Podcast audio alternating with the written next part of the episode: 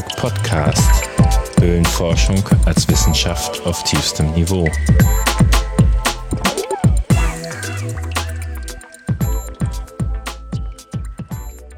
Viele Menschen kriegen ja eine Gänsehaut, wenn sie von Engstellen unter Tage hören.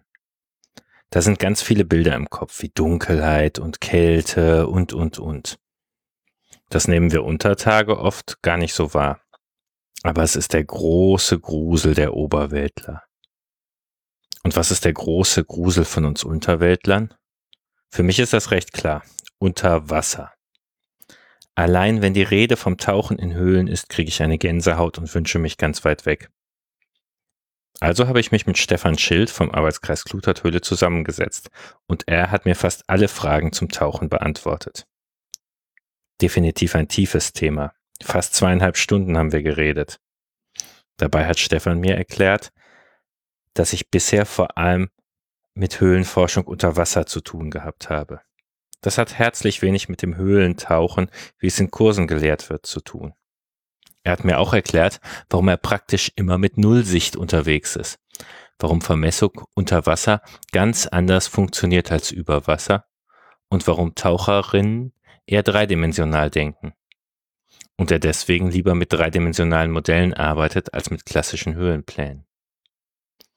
Natürlich sind auch die Rahmenbedingungen vom Tauchen und Gefahr und Angst ein Thema gewesen. Ich hatte deswegen eine extra Portion Angst für das Interview mitgebracht. Das merkt man in der Aufzeichnung auch daran, dass ich im Gespräch dauernd über Tage mit über Wasser verwechsle. Hm, was dazu Freud sagen würde. Und ganz viel geht es in unserem Gespräch natürlich um Höhlen in Stephans Arbeitsgebiet, also in Nordrhein-Westfalen.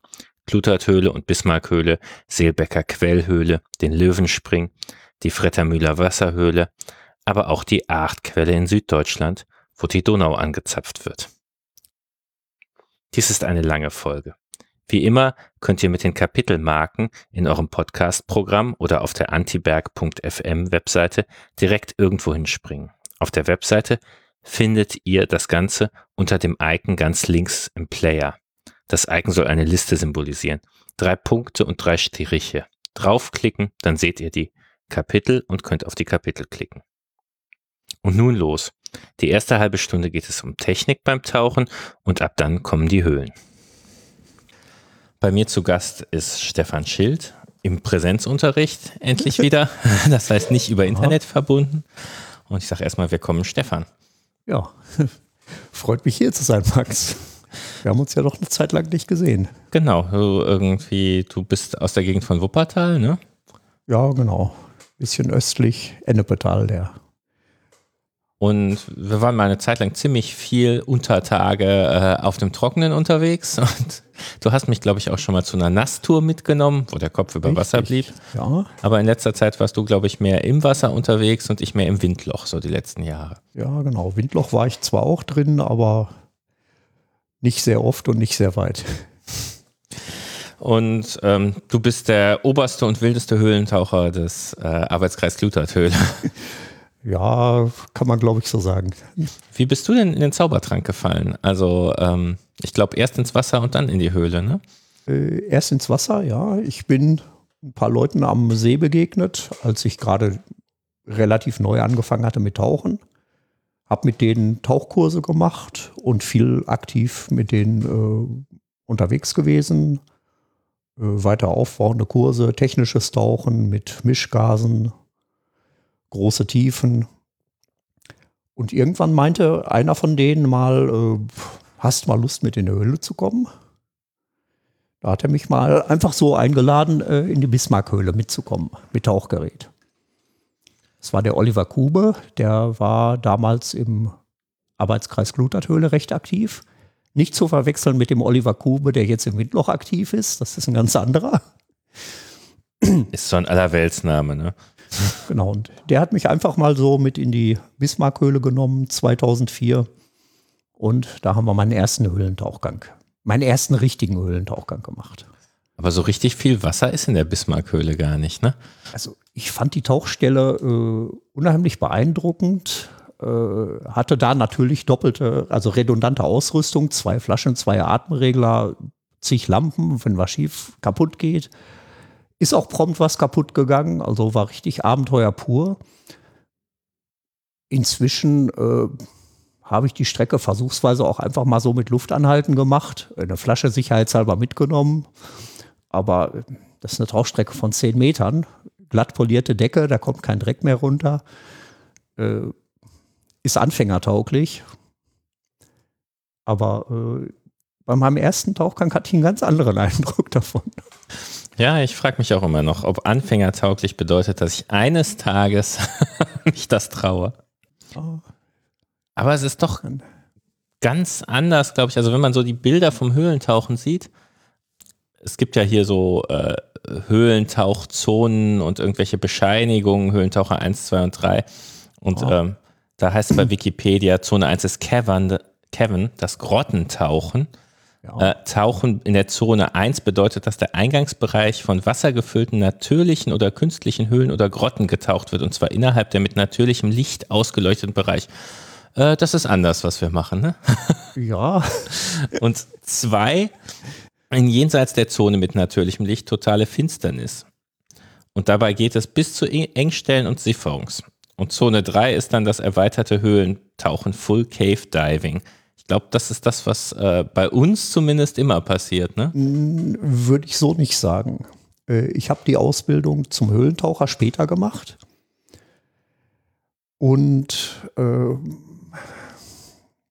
die Sachen, die wir machen, sind äh, kein Höhlentauchen mehr. Das ist schon Höhlenforschung unter mhm. Wasser. Das hat eigentlich erfüllen die Tauchgänge, die, die wir bei uns in den Höhlen machen, nach spätestens 30 Sekunden alle Abbruchkriterien für offizielles Höhlentauchen auf äh, Full Cave.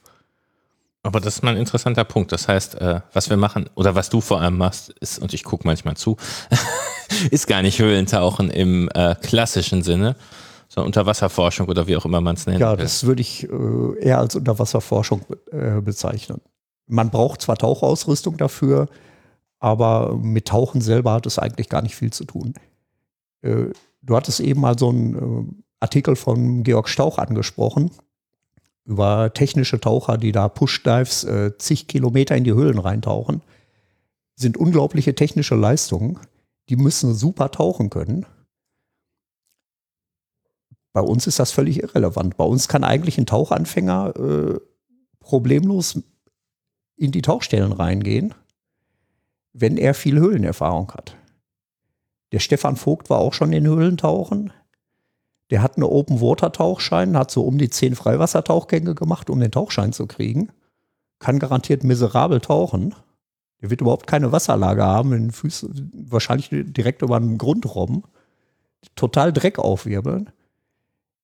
Den wird kein Mensch mit in eine normale Tauchhöhle nehmen. Aber unsere Höhlen sind nicht normal. In unseren Höhlen kriecht man unter Wasser auch durch den Schlamm. Deshalb ist das völlig egal, ob man Dreck aufwirbelt. Das tut man sowieso. Ja, wobei da kommst du zum guten Punkt.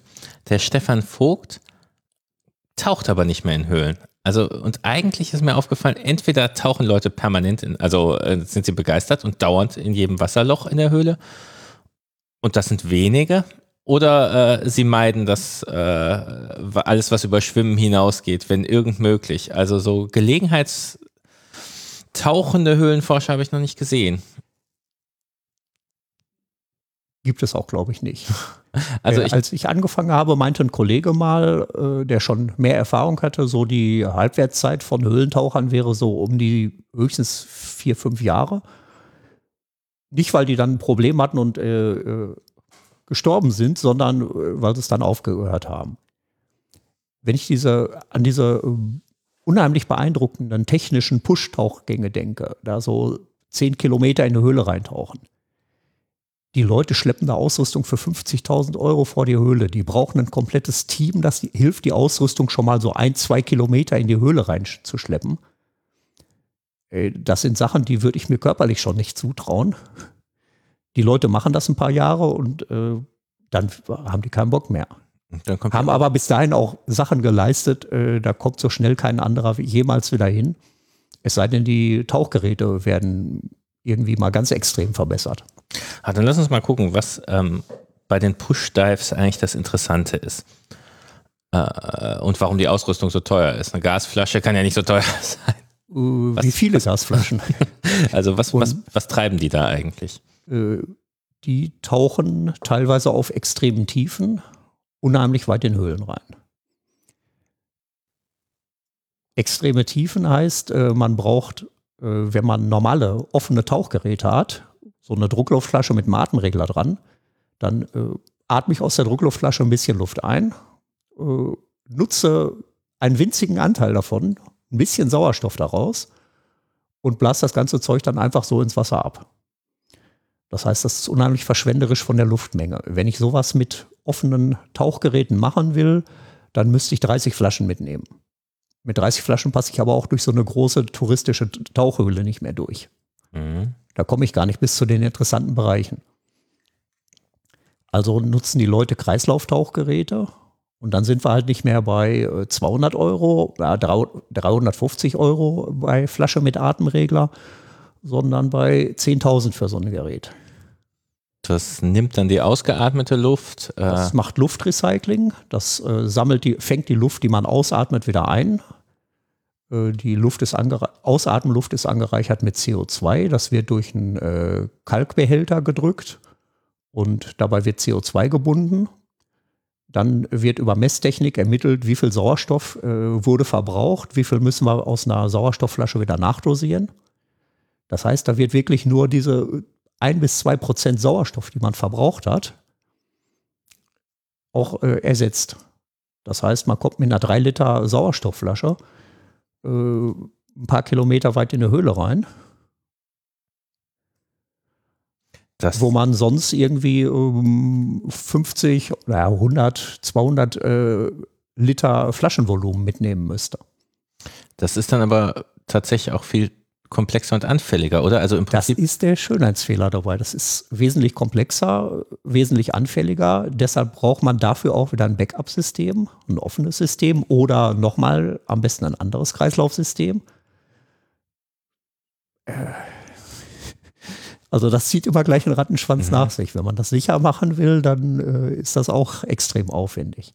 Gut, das ist der Teil, den man einfach braucht, weil man lang tauchen will. Also lang äh, und vor allen Dingen tief. Genau. Und bei tief, was ist da äh, die Herausforderung? Äh, bei tief ist grundsätzlich, wenn ich mit einfachen offenen äh, Sporttauchgeräten tauche, äh, dass proportional mit der Tiefe auch der Luftverbrauch zunimmt. Wenn ich doppelt so tief tauche, grob vereinfacht, brauche ich doppelt so viel Luft weil ich ungefähr gleich viel in meine Lunge reinkriege, aber unter dem doppelt so hohen mhm. Druck. Dann ist halt wie jedes Mal, äh, sind da gleich 100 Liter Luft weg, obwohl in meine Lunge nur ganz, eigentlich nur 4 Liter reinpassen. Das, dazu kommt, äh, wenn man mit Druckluft tiefer taucht, äh, gibt es ab etwa 30 Meter ernsthafte Probleme mit Tiefenrausch. Das fängt auch schon vorher an. Aber in Höhlen sagt man so, 30 Meter ist so ähnlich wie 0,8 Promille. Das ist nicht optimal, aber damit kann man als Höhlentaucher leben. Im Freiwasser würde ich auch 40 Meter mit Druckluft machen. Aber äh, wenn man da drunter mit Druckluft unterwegs ist, dann ist das so wie lustig angeheitert. Äh, man nimmt das alles nicht so ernst, hat miserable Reaktionsfähigkeit. Beim Tauchpartner passiert irgendwas, hm, sieht lustig aus, warum zappelt der da so? Keine Ahnung. Also Tiefenrausch. Äh, das heißt, du bist schon leicht beschickert unterwegs im Prinzip. Richtig. Du merkst, wenn der Tauchgang so wie geplant verläuft, ist das okay. Ich habe vor langer Zeit als Sporttaucher auch schon 60 Meter Tauch Tauchgänge mit Druckluft gemacht. Würde ich dringend von abraten. Äh, wenn alles so läuft wie geplant, dann klappt das. Wenn da unten irgendwas passiert, wird man garantiert viel zu spät reagieren. Oder überhaupt das Problem gar nicht erst mitkriegen. Und äh, wenn man da unten eine Minute länger ist als geplant, dann reicht beim offenen System die Luftmenge einfach nicht mehr aus. Und wenn man tief unten war, darf man nicht schnell auftauchen. Da kommt dann das Dekompressionsproblem da rein. Mhm. Das, das ist ganz besonders mies für Höhlentaucher, wenn die eine Höhle haben, die sich nicht an einen medizinisch empfehlenswerten äh, an ein Tauchgangsprofil hält. Äh, das heißt, zügig runtergehen und eine Zeit lang überschaubare Zeit bleiben und dann ganz langsam wieder hochgehen. Ist das nicht so, dass der Blautopf so ein schönes Beispiel ist, weil die Höhle die ganze Zeit Berg- und Talbahn unter Wasser macht? Richtig, das ist das Blödeste, was für einen Taucher so vom Dekompressionsprofil her passieren kann. Und in Höhlen ist das häufig der Fall. Und wie wie macht man das dann? Also, wenn ich einen Kilometer unter Wasser langtauchen will und es geht immer auf und ab, kann ich ja nicht immer dekomprimieren an jeder Steigung. Diese extremen Pushtaucher, äh, die haben da ihre eigenen äh, medizinischen Dekompressionstheorien entwickelt und nachgewiesen, dass sie für Einzelpersonen auch einigermaßen äh, überlebbar sind. Aber jeder Tauchmediziner würde sagen, ey, lass so einen Scheiß. Das geht nicht. Äh, die Leute haben teilweise bewiesen, dass es geht, aber ich würde es auch nicht ausprobieren. Also das ist noch eine Sache, die zu dem hohen technischen Aufwand kommt, dass auch medizinisch ein gewisses Risiko ist, wenn man so ganz extreme Sachen macht, wie ich muss jetzt dem Profil runterfolgen auf 80 Meter und dahinter kommt eine Passage, da muss ich wieder auf 10 Meter hoch. Mhm. Normalerweise müsste ich mir da eine Stunde Zeit lassen. Äh, wenn ich da aber noch mal eine Stunde extra habe, dann brauche ich so viel mehr Luft, dann ist die ganze Sache technisch gar nicht mehr durchführbar. Das ist dann so, ein, so eine Abwägung, welches medizinische Risiko gehe ich ein, wobei das keiner genau definieren kann, weil da gibt es halt nur zehn Leute weltweit, die sowas machen. Da hat man keine statistischen Erfahrungswerte. Und die Überlebens? Ähm, manchmal. Normalerweise ja. Also, wenn ich zehn Kilometer in der Höhle drin bin und da irgendwas passiert, dann ist das mit ziemlicher Sicherheit tödlich. Ja. Und was ist mit so Mix? Luftmix-Gedöns? Äh, äh, Trimix? Wie gesagt, so ab 30 Meter äh, wird das wegen Tiefenrausch problematisch. Die sollte man mit Druckluft nicht mehr tauchen.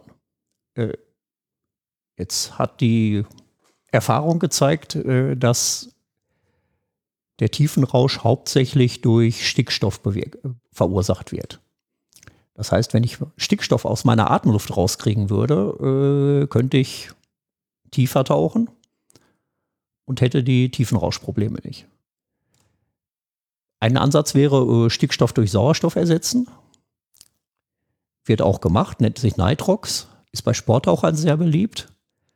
Das hat vom Stickstoff her theoretischen äh, Vorteil, hat aber den praktischen Nachteil, wenn ich zum Beispiel den Stickstoff komplett ersetze, also mit reinem Sauerstoff tauche, äh, reiner Sauerstoff unter zu hohem Teildruck wird toxisch, mhm. giftig. Das heißt, äh, wenn ich mit reinem Sauerstoff wesentlich tiefer als sechs Meter tauche, dann kriege ich unter Garantie in sehr kurzer Zeit so einen extremen äh, Krampfanfall. In der Druckkammer äh, werden solche Sachen gemacht. Medizinische Behandlung von Dekompressionsproblemen. Da kriegt man in 18 Meter Tiefe, simulierter Tauchtiefe, äh, reinen Sauerstoff. Falls man da so diesen Krampfanfall bekommt, äh, ist das nicht so tragisch. Man ist ja auf dem Trockenen, man ertrinkt mhm. dann nicht sofort. Unter Wasser ist so gut wie garantiert, dass man dann ertrinkt. Also äh, die den Stickstoff durch Sauerstoff äh, ersetzen, funktioniert nicht für Tauchtiefen, die äh, tiefer als 30 Meter sind. Deshalb nimmt man dann Helium. Das Ganze nennt man Trimix, dass man Stickstoff so viel drin lässt, wie man tolerieren will, Sauerstoff so viel, wie man braucht und den Rest mit Helium auffüllt. Trimix, drei Gase, dass man aus drei Gasen so dein Atemgas für den Tauchgang mischt damit haben wir dann schon Tauchgänge so im Bereich knapp 150 Meter gemacht. Und die, die Zusammensetzung ist sozusagen das individuelle Kochrezept oder äh, kann man sich einfach ausrechnen. Äh, der, die Lunge, damit sie richtig funktioniert, muss die eine gewisse Menge Sauerstoff in, der, in dem Atemgas haben. Also kann ich mir ausrechnen, äh, so viel Prozent Sauerstoff bei einem Druck von 15 äh, Bar, die ich einatmen will da unten, äh, ist optimal. Ich habe es jetzt nicht mehr so im Kopf, habe ich jetzt mich auch nicht darauf vorbereitet. Ich glaube, das lag dann so um die 9% Sauerstoff. Also Tauchen ist Mathe an der Stelle. Tauchen ist in dem Fall ganz massiv Mathe. Sobald man tiefer als 30 Meter oder länger in eine Höhle reingeht, muss man vorher ausrechnen, welches Atemgas ist dafür gut und wie viel Luft brauche ich. Ich muss meinen Luftverbrauch kennen, wie viel brauche ich pro äh, Minute unter normalen Tauchbedingungen oder unter stressigen Tauchbedingungen und muss dann ausrechnen, wie viele Flaschen welcher Größe muss ich mitnehmen, muss dann die Kontrolle machen äh, mit so viel Flaschen, da muss ich mich aber deutlich mehr anstrengen, also brauche ich wieder 20 Prozent mehr, also doch noch drei, zwei Flaschen extra.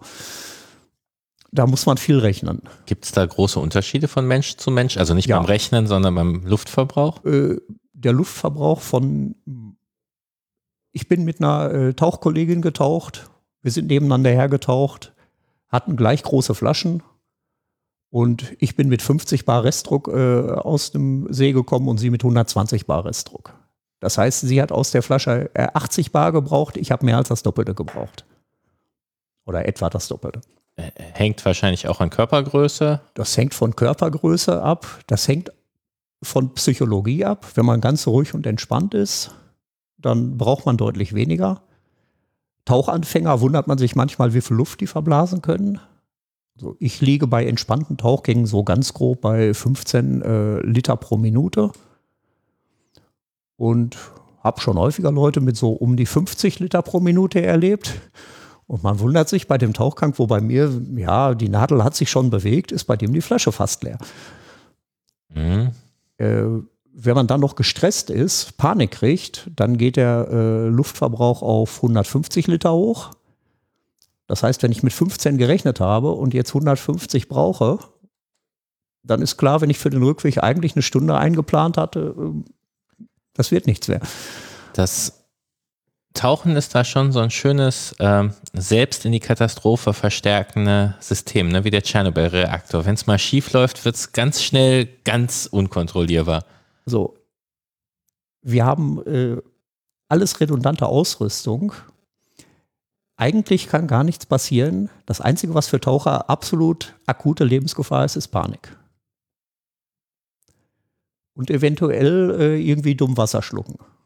Mhm. So ein extremer Hustenanfall, wie man ja so ab und zu so einmal im Jahr vielleicht beim Trinken erlebt. Oder einfach nur so, weil man Speichel verschluckt, irgendwie in falsche Röhre gekriegt hat. Sowas ist unter Wasser leben, akut lebensgefährlich, aber ansonsten eigentlich nur Panik. Alles andere kann man durch redundante Ausrüstung und durch sinnvolle Vorbereitung einigermaßen in den Griff kriegen. Lass mich nochmal zu dem Gasen. Also dieses Nitrox, da kann man gar nicht allzu tief. Also Nitrox ist für flache Tauchgänge, hm. bei denen man äh, kein Stickstoff, wenig Stickstoffaufsättigung hat. Hm. Das ist super für Urlaubstaucher, wenn man auf den Malediven vier Tauchgänge, fünf Tauchgänge am Tag machen will. Dann würde ich das immer mit Nitrox machen was sozusagen weniger anstrengend als äh, das normale ja. Atemluft. Hm? Ja. Und das ist aber absolut nicht für Tiefe geeignet. Man da kann damit nicht mehr so tief tauchen wie mit Druckluft.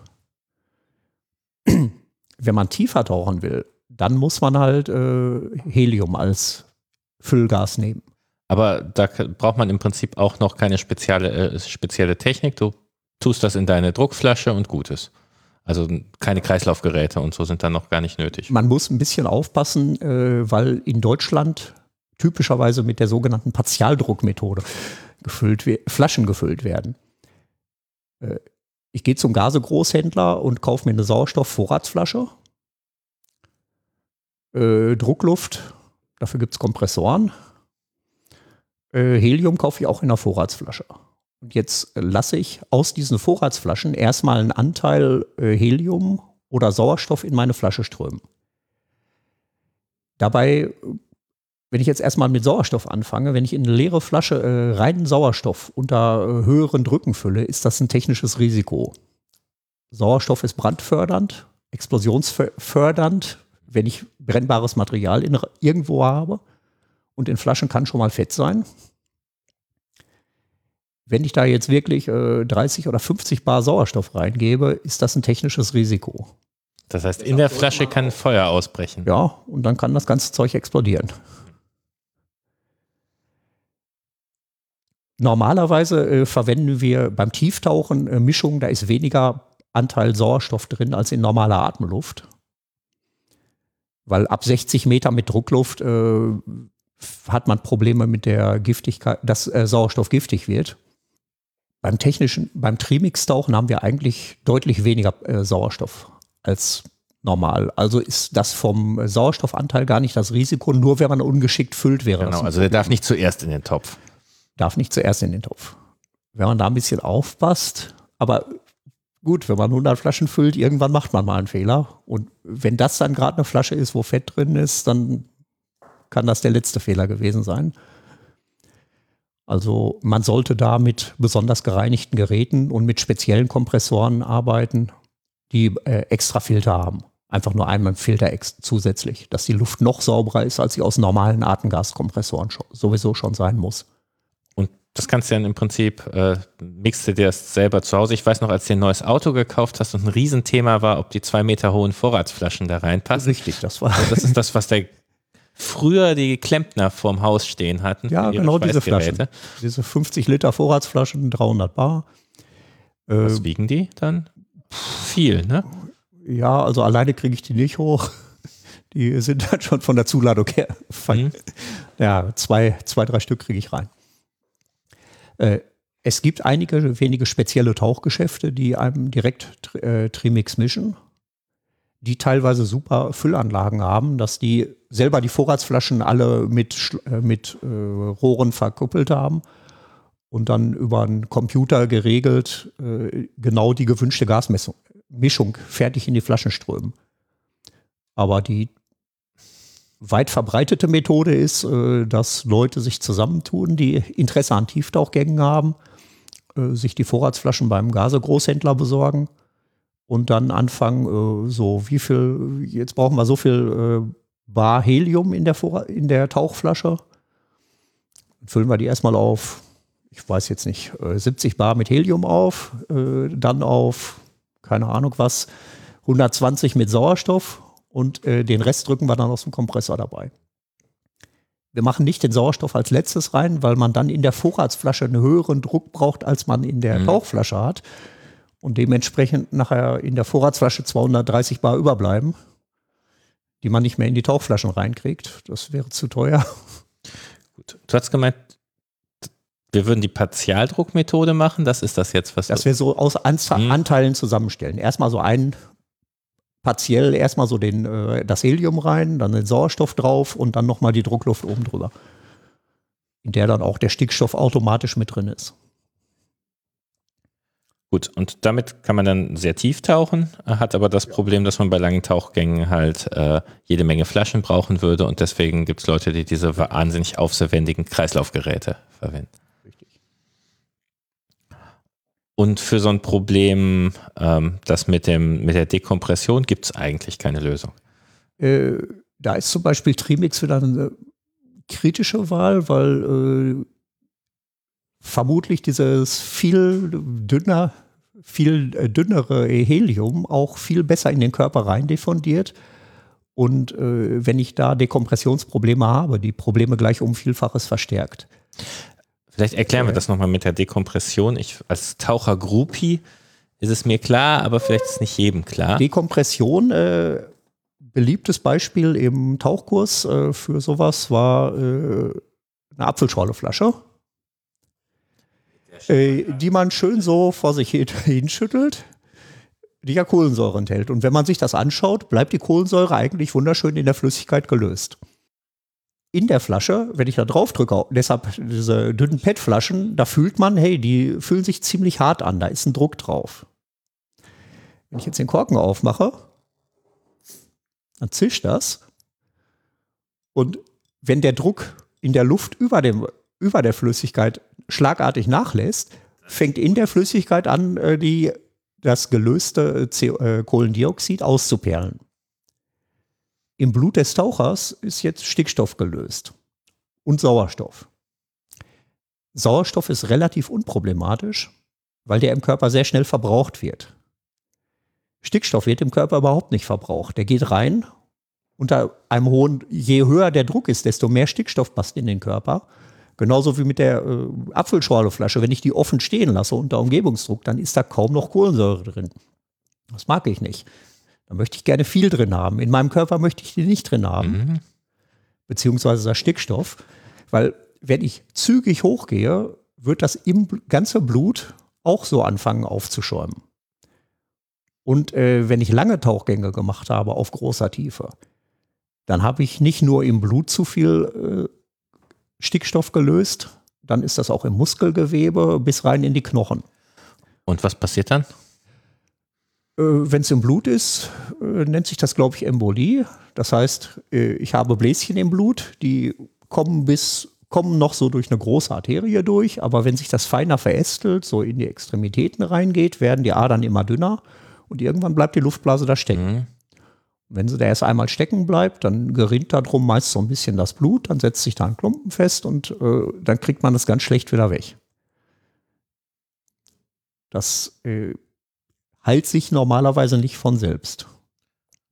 Das heißt, dann muss man irgendwie tricksen, zum Beispiel in eine Deko, äh, Dekompressionskammer, Genau. medizinische Behandlung machen, die Also aufwendig und Bei teuer sind. Tauchunfällen Leute in sozusagen ein umgekehrtes U-Boot ne? und wieder Genau. Druck drauf. Richtig. Das ist halt das Problem mit Gasen, die sich in Flüssigkeiten oder auch in äh, Muskel, im Gewebe äh, anlagern können. Wenn ich auf große Tiefe gehe, geht da halt für die Tiefe die richtige Menge rein. Wenn ich auf der Tiefe bleibe, habe ich überhaupt kein Problem.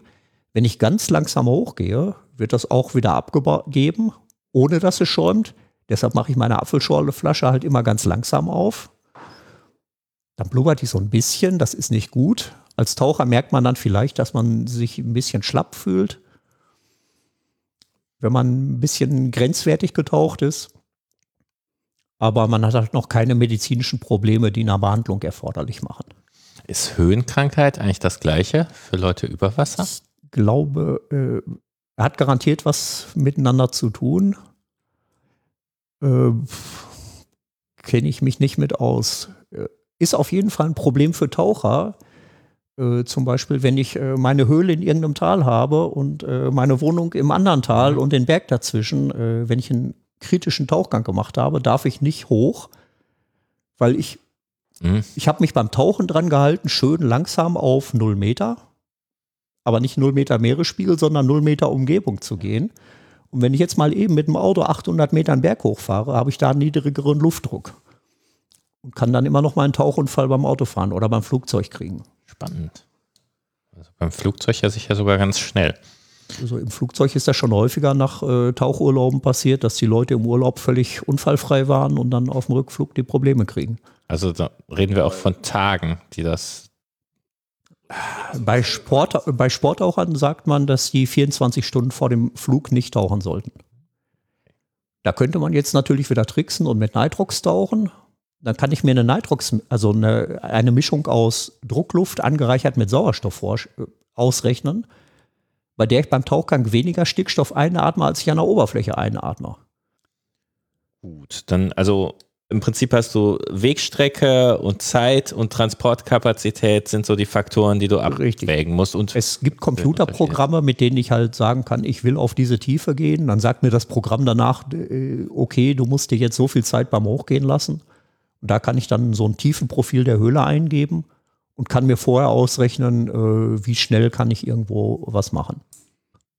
Und wenn man noch nicht weiß, wo man hin will, macht es das natürlich nochmal spannend. Wenn ich das jetzt bei unseren Höhlen mal so sehe, äh, die haben keine große Tiefe. Da braucht man einfach nur äh, eine ausreichende Luftmenge. Mhm. Und ehrlich gesagt habe ich für unsere Höhlen auch noch nie die Luftmenge vorher berechnet. Äh, Ich nehme einfach ein Vielfaches von dem mit, was ich voraussichtlich brauchen werde. Und äh, falls ich doch mal irgendwie dra dran komme, dass das knapper wird, dann drehe ich halt vorher um. Genau, dann lass uns mal zu unseren Höhlen kommen. Tauchen im Mittelgebirge, würde ich es nennen. Ähm, was ist die größte Genau. Tauchtiefe, die wir hier haben? In der Kluterthöhle bin ich inzwischen auf etwas über elf, gut elf Meter. Das ist eine von vielen Tauchstellen. Äh, die anderen spielen sich normalerweise so im Bereich zwischen äh, 0 und anderthalb Meter ab. Äh, mit einigen wenigen Stellen, wo man mal auf vier Meter kommt. Also, äh, das ist jetzt von Dekompressionspflicht äh, überhaupt kein Thema. Mischgase, äh, theoretisch könnte man das meiste davon mit reinem Sauerstoff tauchen, aber der logistische Aufwand lohnt sich nicht. Also taucht man das mit kleinen Druckluftflaschen. Für der, der es hier nicht kennt, die Kalkschichten sind ja üblicherweise nur ein Dutzend Meter. Ja, aber denk an die Wuppertaler Harthöhlen. Wenn man die diagonal in den Raum stellt, kann man mit einer 8 Meter dicken äh, Kalksteinplatte eine 60 Meter hohe Höhle legen. Mhm. Genau. Ähm, also denkbar wäre das. Und natürlich steht in den tiefsten Stellen auch immer Wasser. Äh, aber äh, wer weiß, wie tief es da noch. Ja, gut, also normal weiß man, wie die Platten li grob liegen und weiß, dass in der Kluterthöhle nicht viel mehr zu erwarten ist. Die tiefste Stelle ist, ist der tiefe See. Der tiefe See und da ist unten auch äh, aktive Forschung. Ne? Da ist, da ist unten, unten aktive Forschung. Das ist zurzeit die äh, aussichtsreichste Stelle, um Richtung Westen weiter in Richtung Bismarckhöhle zu kommen. Wir haben andere Stellen, die schon viel weiter in die richtige, gewünschte Richtung sind, aber äh, die extrem nach Sackgasse aussehen. Und da ist unten am Boden ein Ablauf oder in, in elf Meter Tiefe? Äh, ne? Der tiefe See geht so ungefähr diagonal runter. Und normalerweise äh, sind unsere Höhlen total verschlammt. Das ist der Bereich tiefer See auch. Aber äh, an der tiefsten Stelle hat sich kein Schlamm angesammelt. Da ist unten blanker Felsen. Normalerweise müsste da eigentlich mit drei, äh, drei Meter hoch mit Schlamm verfüllt sein. Der ganze Schlamm ist unten in ein äh, Loch reingerutscht, durch das man sich durchschieben kann. Äh, bei den kleinen Flaschen, die wir hier einsetzen, äh, passt man da sogar mit angelegten Flaschen, seitlich angelegten Flaschen, nennt man Side Mount, an der Seite befestigt, nicht auf dem Rücken wie beim Sporttauchen. Damit passt man so mit ein bisschen Wackeln, kann man sich durch das Loch durchschieben. Also es ist dann Schlufen unter Wasser, ganz klar. Schlufen unter Wasser, äh, im Prinzip ein äh, breiter Gang, an dem eine kurze Engstelle ist, die ist ungefähr einen halben Meter lang. Dahinter ist wieder breit, dass man umdrehen kann. Davor kann man, äh, kann man sich senkrecht hinstellen, da hat man einen acht Meter hohen Schacht über sich. Aber in der Engstelle äh, schiebt man sich diagonal rein und kann sich da auch nicht waagerecht oder senkrecht stellen. Da ist man durch, die, äh, durch den Gang zwangsgeführt. Da passt man nur in Schräglage durch. Gut, und dann, also da kommen wir ja zu dem, was wir vorhin rausgefunden haben, gar nicht Höhlentauchen nennen wollen, sondern Höhlenforschung unter Wasser. Ähm, Schlufen durch Engstellen. Das Dumme ist, dass du dein Gepäck nicht mal liegen lassen kannst und es dir jemand hinterherreicht, weil äh, dein Leben dran hängt. Also mhm wenn die Flasche hängen bleibt oder irgendein Schlauch, ist halt doof. Ne? Ich mache das bei solchen Engstellen, äh, dass ich rückwärts durchgehe, die Flaschen ablege.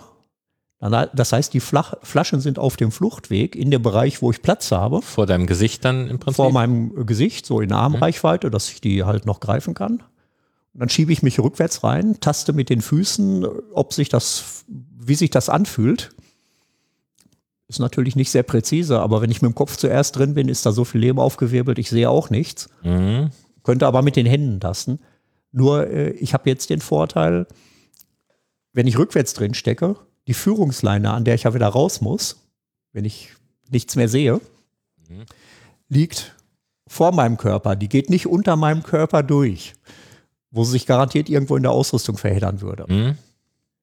Parken in Fluchtstellung nennt man das, glaube ich, Parken bei der Bundeswehr. In Fluchtstellung hat man mal gelernt, dass man zügig wieder wegkommt. Äh, wenn, wenn irgendwo ein Problem ist beim Dauern, möchte ich zügig aus dieser Problemstelle wieder rauskommen. Das heißt, du bist da auch nicht mit Flossen unterwegs, wahrscheinlich, für sowas. Ganz selten. Flossen nehme ich fast nur mit, wenn wir vorhaben, irgendwo mal ein Foto- oder Filmaufnahme zu machen. damit du Position halten kannst weil es so schön Weil ich damit eine bessere Wasserlage habe, äh, Position halten kann, äh, auch mal, äh, obwohl ich die Hände gerade für die Kameraausrüstung und Lampen brauche, mit den Füßen rückwärts schwimmen kann. Mhm. Als Höhlentaucher sollte man rückwärts schwimmen mit Flossen lernen. Wird bei Sporttauchern nicht ausgebildet. ist auch gar nicht so ohne. Ist auch saumäßig ineffektiv, aber es geht. Und wenn man als Fotograf unter, äh, unterwegs ist, sollte man das auf jeden Fall beherrschen. Und für Höhlentaucher äh, gibt es eine ganze Menge spezielle Flossentechniken, die man auch beherrschen sollte. Sind aber in unseren Höhlen normalerweise überflüssig, weil ich habe ganz selten Flossen dabei. wenn du mal meine Höhlentauchflossen gesehen hast, fällt auch auf, dass die äh, nur höchstens halb so lang sind wie normale Flossen. Äh, das waren mal normale Flossen, aber häufig steht man damit so auf Flossenspitzen irgendwo unter Wasser im Gang und drückt sich vom Boden ab. Und dabei werden die rumgebogen und fangen dann an einzureißen. Und immer wenn sie total zerfranst waren, dass sich eine Leine drin verfängt, dann schneide ich vorne wieder fünf Zentimeter ab, weil ich den Vortrieb gar nicht brauche. Ich brauche keine effektiven Flossen. Ich brauche nur gelegentlich mal eine Hilfe für die Wasserlage. Meistens habe ich aber so enge Gänge, dass ich mich sowieso am Gang abstoßen kann, an den Wänden abstoßen kann und dann stören die Flossen. Wie ist denn im tiefen See? Also diagonal runter, mhm. äh, dann durch die Engstelle durch. Dahin, direkt dahinter ist eine Kammer, in der man problemlos wenden kann. Und von der Kamera, äh, Kammer klickt im 90-Grad-Winkel ein Gang ab, der direkt Richtung Westen geht. Der hat so ein typisches Dreiecksprofil, das oben so eng ist, dass man halt äh, mit dem Kopf irgendwo nicht mehr reinpasst. Mhm und unten mit Lehm aufgefüllt ist. Das müssen wohl die paar Kubikmeter Lehm sein, die ich eigentlich unten am Schacht des äh, tiefen Sees erwartet hätte. Das ist scheinbar alles unten in diesen Gang reingeflossen. Problem ist, äh, die breiteste Stelle über Lehm ist vielleicht 60 Zentimeter. Das heißt so gerade normale Schulterbreite. Äh, man kann da nicht reingleiten, man muss sich da in den Lehm reinschieben. Der Bauch liegt im Lehm, der Kopf guckt, wenn man ihn schön überstreckt, äh, so weit raus, dass der Atemregler nicht im Lehm hängt. Atemregler im Lehm äh, funktionieren nicht. Sobald der Atemregler im Lehm aufsetzt, äh, macht der, geht der nicht mehr. Hm. Dann muss man den erstmal wieder freispülen. Das Kann ist sehr unangenehm. Ein- oder nicht mehr ausatmen? Äh, ausatmen ist kein Problem. Äh, man kriegt keine Luft mehr. Ja. Mhm. Gut, und das heißt, da müsste man jetzt unter Wasser graben. Ja, durchschieben, graben. Vermutlich äh, ist da, sind da halt wirklich die paar Kubikmeter, die da reingeflossen sind, aus dem tiefen See und angeschlossenen Tauchergraben, äh, dass der, dieser Gang hauptsächlich vielleicht nur im Eingangsbereich so weit verfüllt ist, mhm. dass der hinten wieder etwas weiter aufmacht. Es kann auch gut sein, dass der Gang nach kurzer Strecke wieder äh, höher geht, weil alle anderen Unterwasserstellen der Kluterthöhle sind nicht so tief. Die gehen mal auf vier Meter runter. Vielleicht, also ich glaube nicht, dass Stiller See kommt vielleicht auf fünf, ich weiß ich jetzt nicht so auswendig. Aber es gibt nichts im Bereich 11 Meter. Es kann sein, dass es da wirklich nur mal so eine kurze tiefe Stelle gibt und dahinter schon wieder hochgeht und wir dann auf dem Weg zur Bismarckhöhle sind. Also so wirklich ein Siphon wie am Waschbecken. Einmal Könnte so ein Waschbecken-Siphon sein. Aber soweit es einsehbar ist und äh, wenn ich schnell durch das, gut durch das Loch durchflutsche, das Problem ist, äh, hinter mir ziehe ich immer eine Schlammlawine. Genau, das Nullsicht-Thema. Man normalerweise auf dem Rückweg hat. Äh, wenn ich gleichmäßig äh, vorantauche, habe ich in der Gluterthöhle an den meisten Stellen äh, allgemein sehr gute Sicht. Hier werde ich natürlich gebremst durch diese Engstelle. Und in der Kammer dahinter muss ich auch einen 90, scharfen 90-Grad-Knick hinkriegen, so fast Spitzkehrenkurve. Und nochmal so runter. Und da ist alles Lehmboden. Wenn ich da 10 Sekunden zu lange brauche, holt mich der aufgewirbelte Lehm von hinten ein da ist sowieso eine leichte Strömung in diesen Abfluss rein. Und durch meine Bewegung äh, bringe ich auch Wassermassen in die Richtung in Bewegung. Das heißt, der ganze Schlamm kommt hinter mir her. Und nach 10, 20 Sekunden spätestens holt er mich ein und das Licht geht aus. So ein schönes Fade-out für die Kamera. Dein Licht geht auch noch, es kommt nur nicht mehr. Die Lampen gehen noch, aber ich sehe nicht mal mehr, ob die an sind. Und kann deshalb auch nur, wenn ich zügig durch diese Engstelle durchflutsche und die Spitzkehre danach hinkriege, kann ich den Gang einsehen. Das heißt, für dich ist dann komplett schwarz, oder? Das ist komplett schwarz. Ich sehe keinen Unterschied zwischen Augen auf und zu. Normalerweise. Es gibt aber auch Tauchstellen, da sieht man was, oder? Äh, auch an dieser Tauchstelle kann man was sehen, wenn man halt zügig durchkommt. In der Bismarckhöhle, ich glaube, da ist so viel durch äh, die Sache zum Wunschtraum getaucht worden. Da ist kein Lehm mehr, oder? Da ist an der Decke kein Lehm mehr. Ein bisschen auf dem Boden, aber da sind wir schon mit Teams von vier Leuten durch. äh, waren danach in den Höhlenbereich, äh, in den Trockenbereichen und dann auf dem Rückweg hatten wir schon wieder Sicht. Wenn ich neu erforschte Gänge habe, dann äh, tauche ich da rein und sobald ich umdrehe, äh, taste ich mich komplett blind wieder raus. Hier waren wirklich vier Leute durch, die nicht alles erfahrene äh, Höhlentaucher sind Also oder, oder ich da reingetaucht bin und keine Flossen dabei hatte, dann wirbel ich auch Müll auf. Wenn ich wenig aufwirbeln will, brauche ich eine gute Wasserlage und äh, vernünftigen äh, Flossenschlag, dass ich keine Wirbel mache. Wenn ich da einfach so durchhample, äh, ohne Flossen, äh, dann mache ich eine ganze Menge Dreck. Ist normalerweise egal, weil ich ja nur vor, sowieso nur vor mir was sehe und auf dem Rückweg blind bin. Deshalb stört mich das nicht. Äh, ich bin aber letztes Jahr mal hinter einer neuen Kollegin hergetaucht. Hab das dann auch mal als Video geschnitten. So einmal so ein älteres Video genommen. Wie sieht das für den Taucher vorne aus? Und dann, wie sah das für mich dahinter aus? Und dann sieht man äh, da, äh, eine Tele Stelle, die schon häufiger betaucht wurde, wo kaum noch Dreck an der Decke hängt. Äh, da konnte ich dann, konnte man in der Kamera schon noch so äh, hellbraun erkennen, äh, dass die Lampen an waren. Und ab und zu huschte dann mal so eine Flosse äh, direkt vor der Linse lang oder dann war man mal wieder irgendwie kurz vorm Oberschenkel des Tauchpartners, weil man sich so da drüber geschoben hatte. Und äh, zu sehen war eigentlich für den zweiten Mann ganz selten überhaupt irgendwas.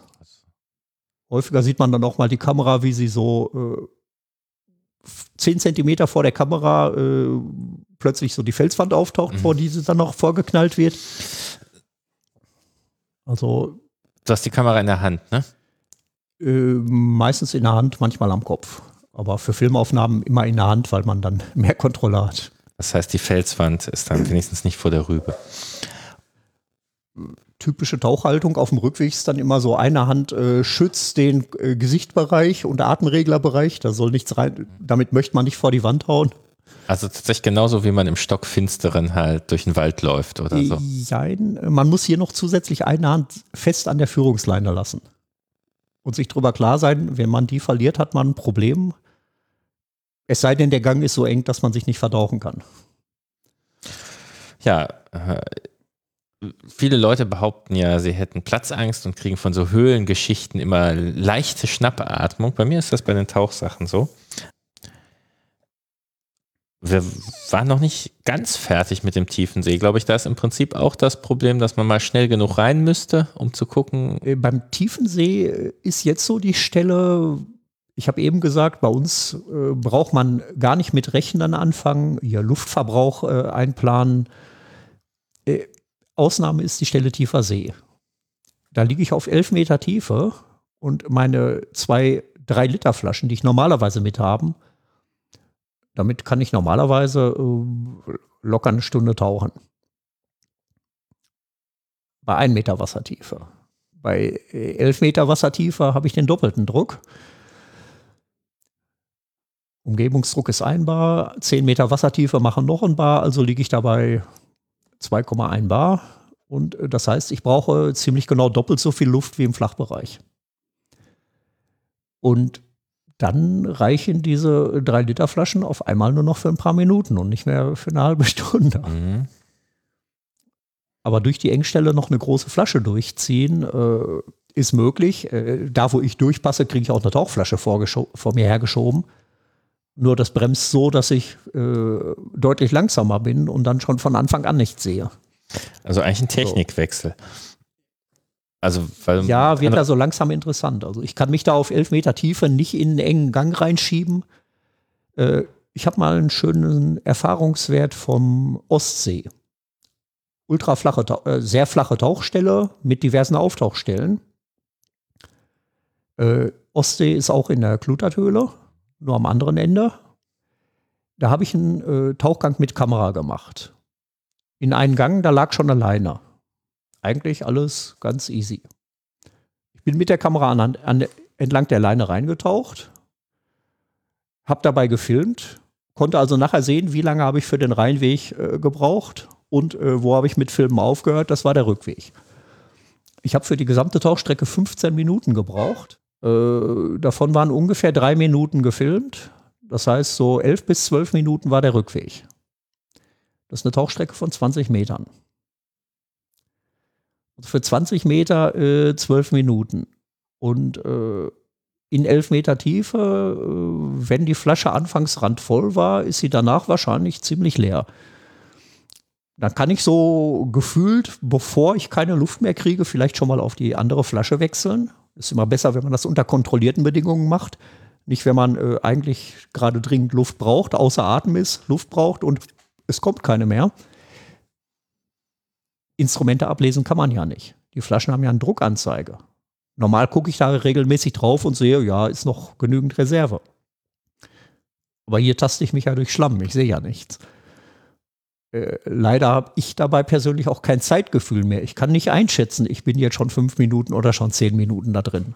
Das kommt einem alles verdammt lang vor. Und das, das möchte ich jetzt nicht mit zwei so kleinen Flaschen, die da grenzwertig für den Rückweg sind, wenn der fünfmal so lange dauert wie der Hinweg. Und eine große Flasche deponieren und dann, wenn es wieder klar ist? Deponierte Flaschen bringen nur was, wenn man sie wiederfindet. äh, was grundsätzlich kein Problem ist. Äh, man klickt die einfach mit einem Karabinerhaken äh, in die Leine ein, an der man äh, lang getaucht ist.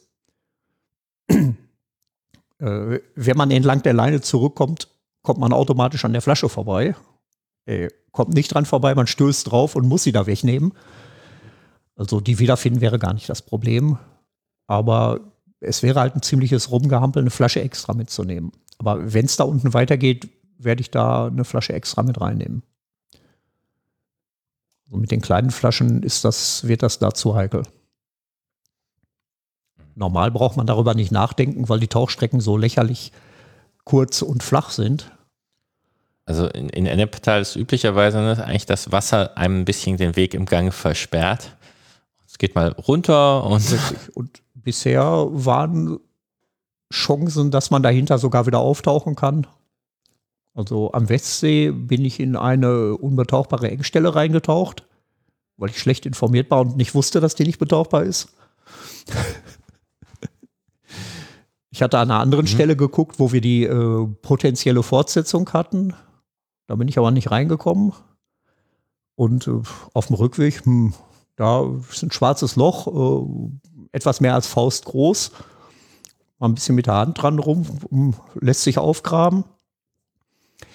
Äh, und da habe ich mich dann zehn Meter weit reingeschoben und beim nächsten Mal dann äh, rückwärts.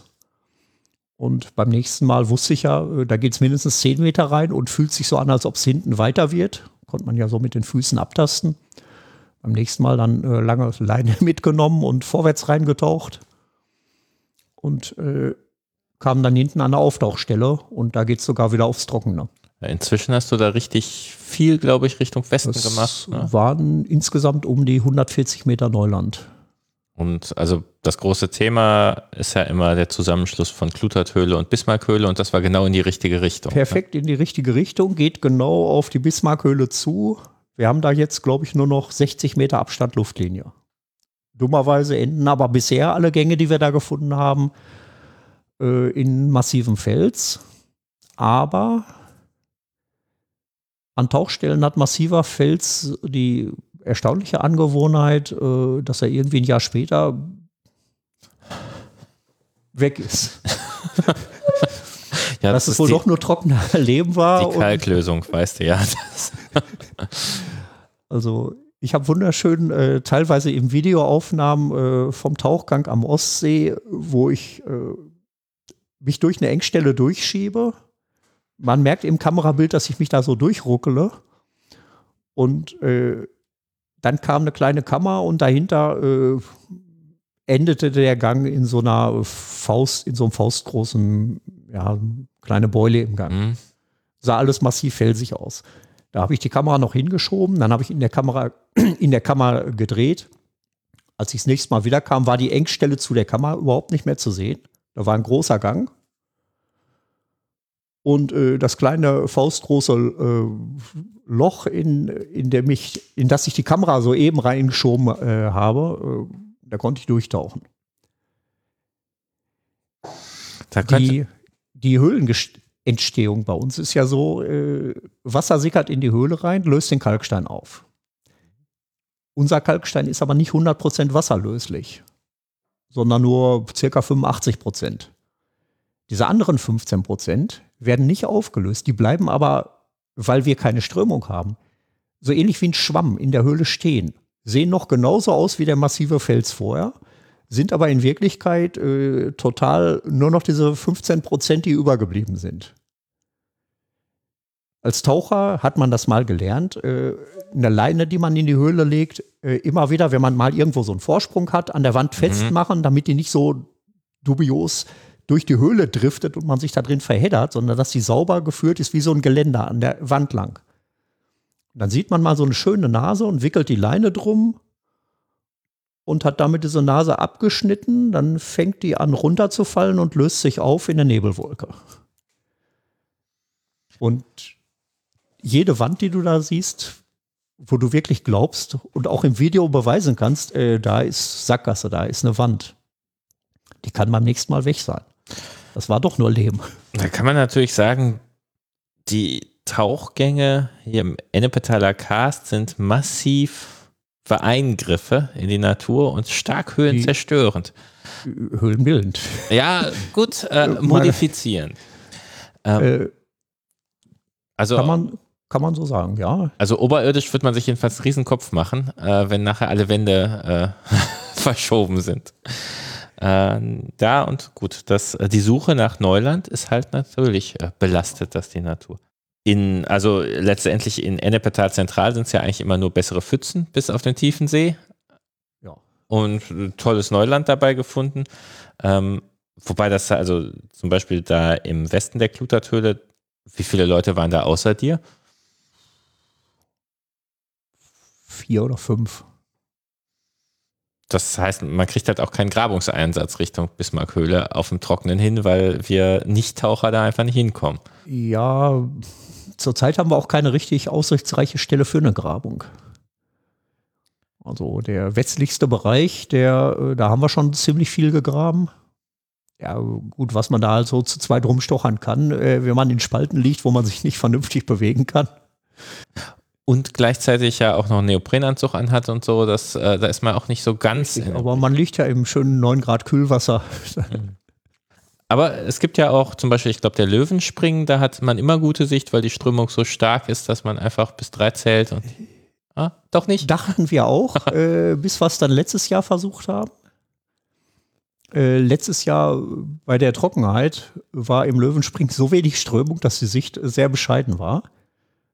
Es ging beim Reintauchen, äh, aber auch wenn man dann rausgetaucht ist und eine halbe Stunde gewartet hat und wieder reingetaucht ist, war die Sicht, naja, so höchstens einen Meter. Äh, ich war dies Jahr schon wieder drin. Äh, dies Jahr ist jetzt ist anständige äh, Schüttung und dann war auch dementsprechend gute Sicht. Ich muss mal sehen, ob ich das Video davon mal schneide. Kleine Schönheitsfehler ist äh, die äh, starke Strömung hat auch aus der dahinter hinter diesem äh, Löwenspring vermuteten Höhle eine ganze Menge Leben und Sediment mit rausgeblasen, die jetzt alle wieder über diesen 30 Meter langen Tunnelgang verteilt sind. Der ist wieder fast so hoch aufgefüllt wie bei unserer Erstentdeckung. Genau, kannst du mal erzählen vom Löwenspringen? Eigentlich, was Äh, ist es? Löwenspring war so eine kleine Schutterhalde auf so einem äh, industriell genutzten Hinterhof in Ennepetal, äh, bei der der Stefan Vogt als Gartenlandschaftsbauer von, vom Besitzer des Grundstücks äh, zur Rate gezogen wurde. Äh, dieser Schandfleck hier, der nervt. Ich will, das will ich in meinem Garten nicht haben. Mach mir mal ein Angebot, äh, das vernünftig äh, in Ordnung zu bringen. Und da kam Wasser raus? Renaturieren. Oder? Da kam, da quoll irgendwo ein bisschen Wasser raus. Also da war äh, eine, sah aus wie eine Quelle oder ein Wasserrohrbruch. Äh, der, ich nehme an, Lothar war es, äh, der äh, historische Unterlagen gefunden hat, äh, dass da definitiv eine Quelle war, von, an der einige Hammerwerke damals betrieben wurden. Und äh, dass bei Bahnarbeiten äh, da ein Bahndamm angeschüttet wurde und danach die Quelle kaum noch Wasser lieferte und die äh, anliegenden Hammerwerke da äh, finanziellen Schaden hatten.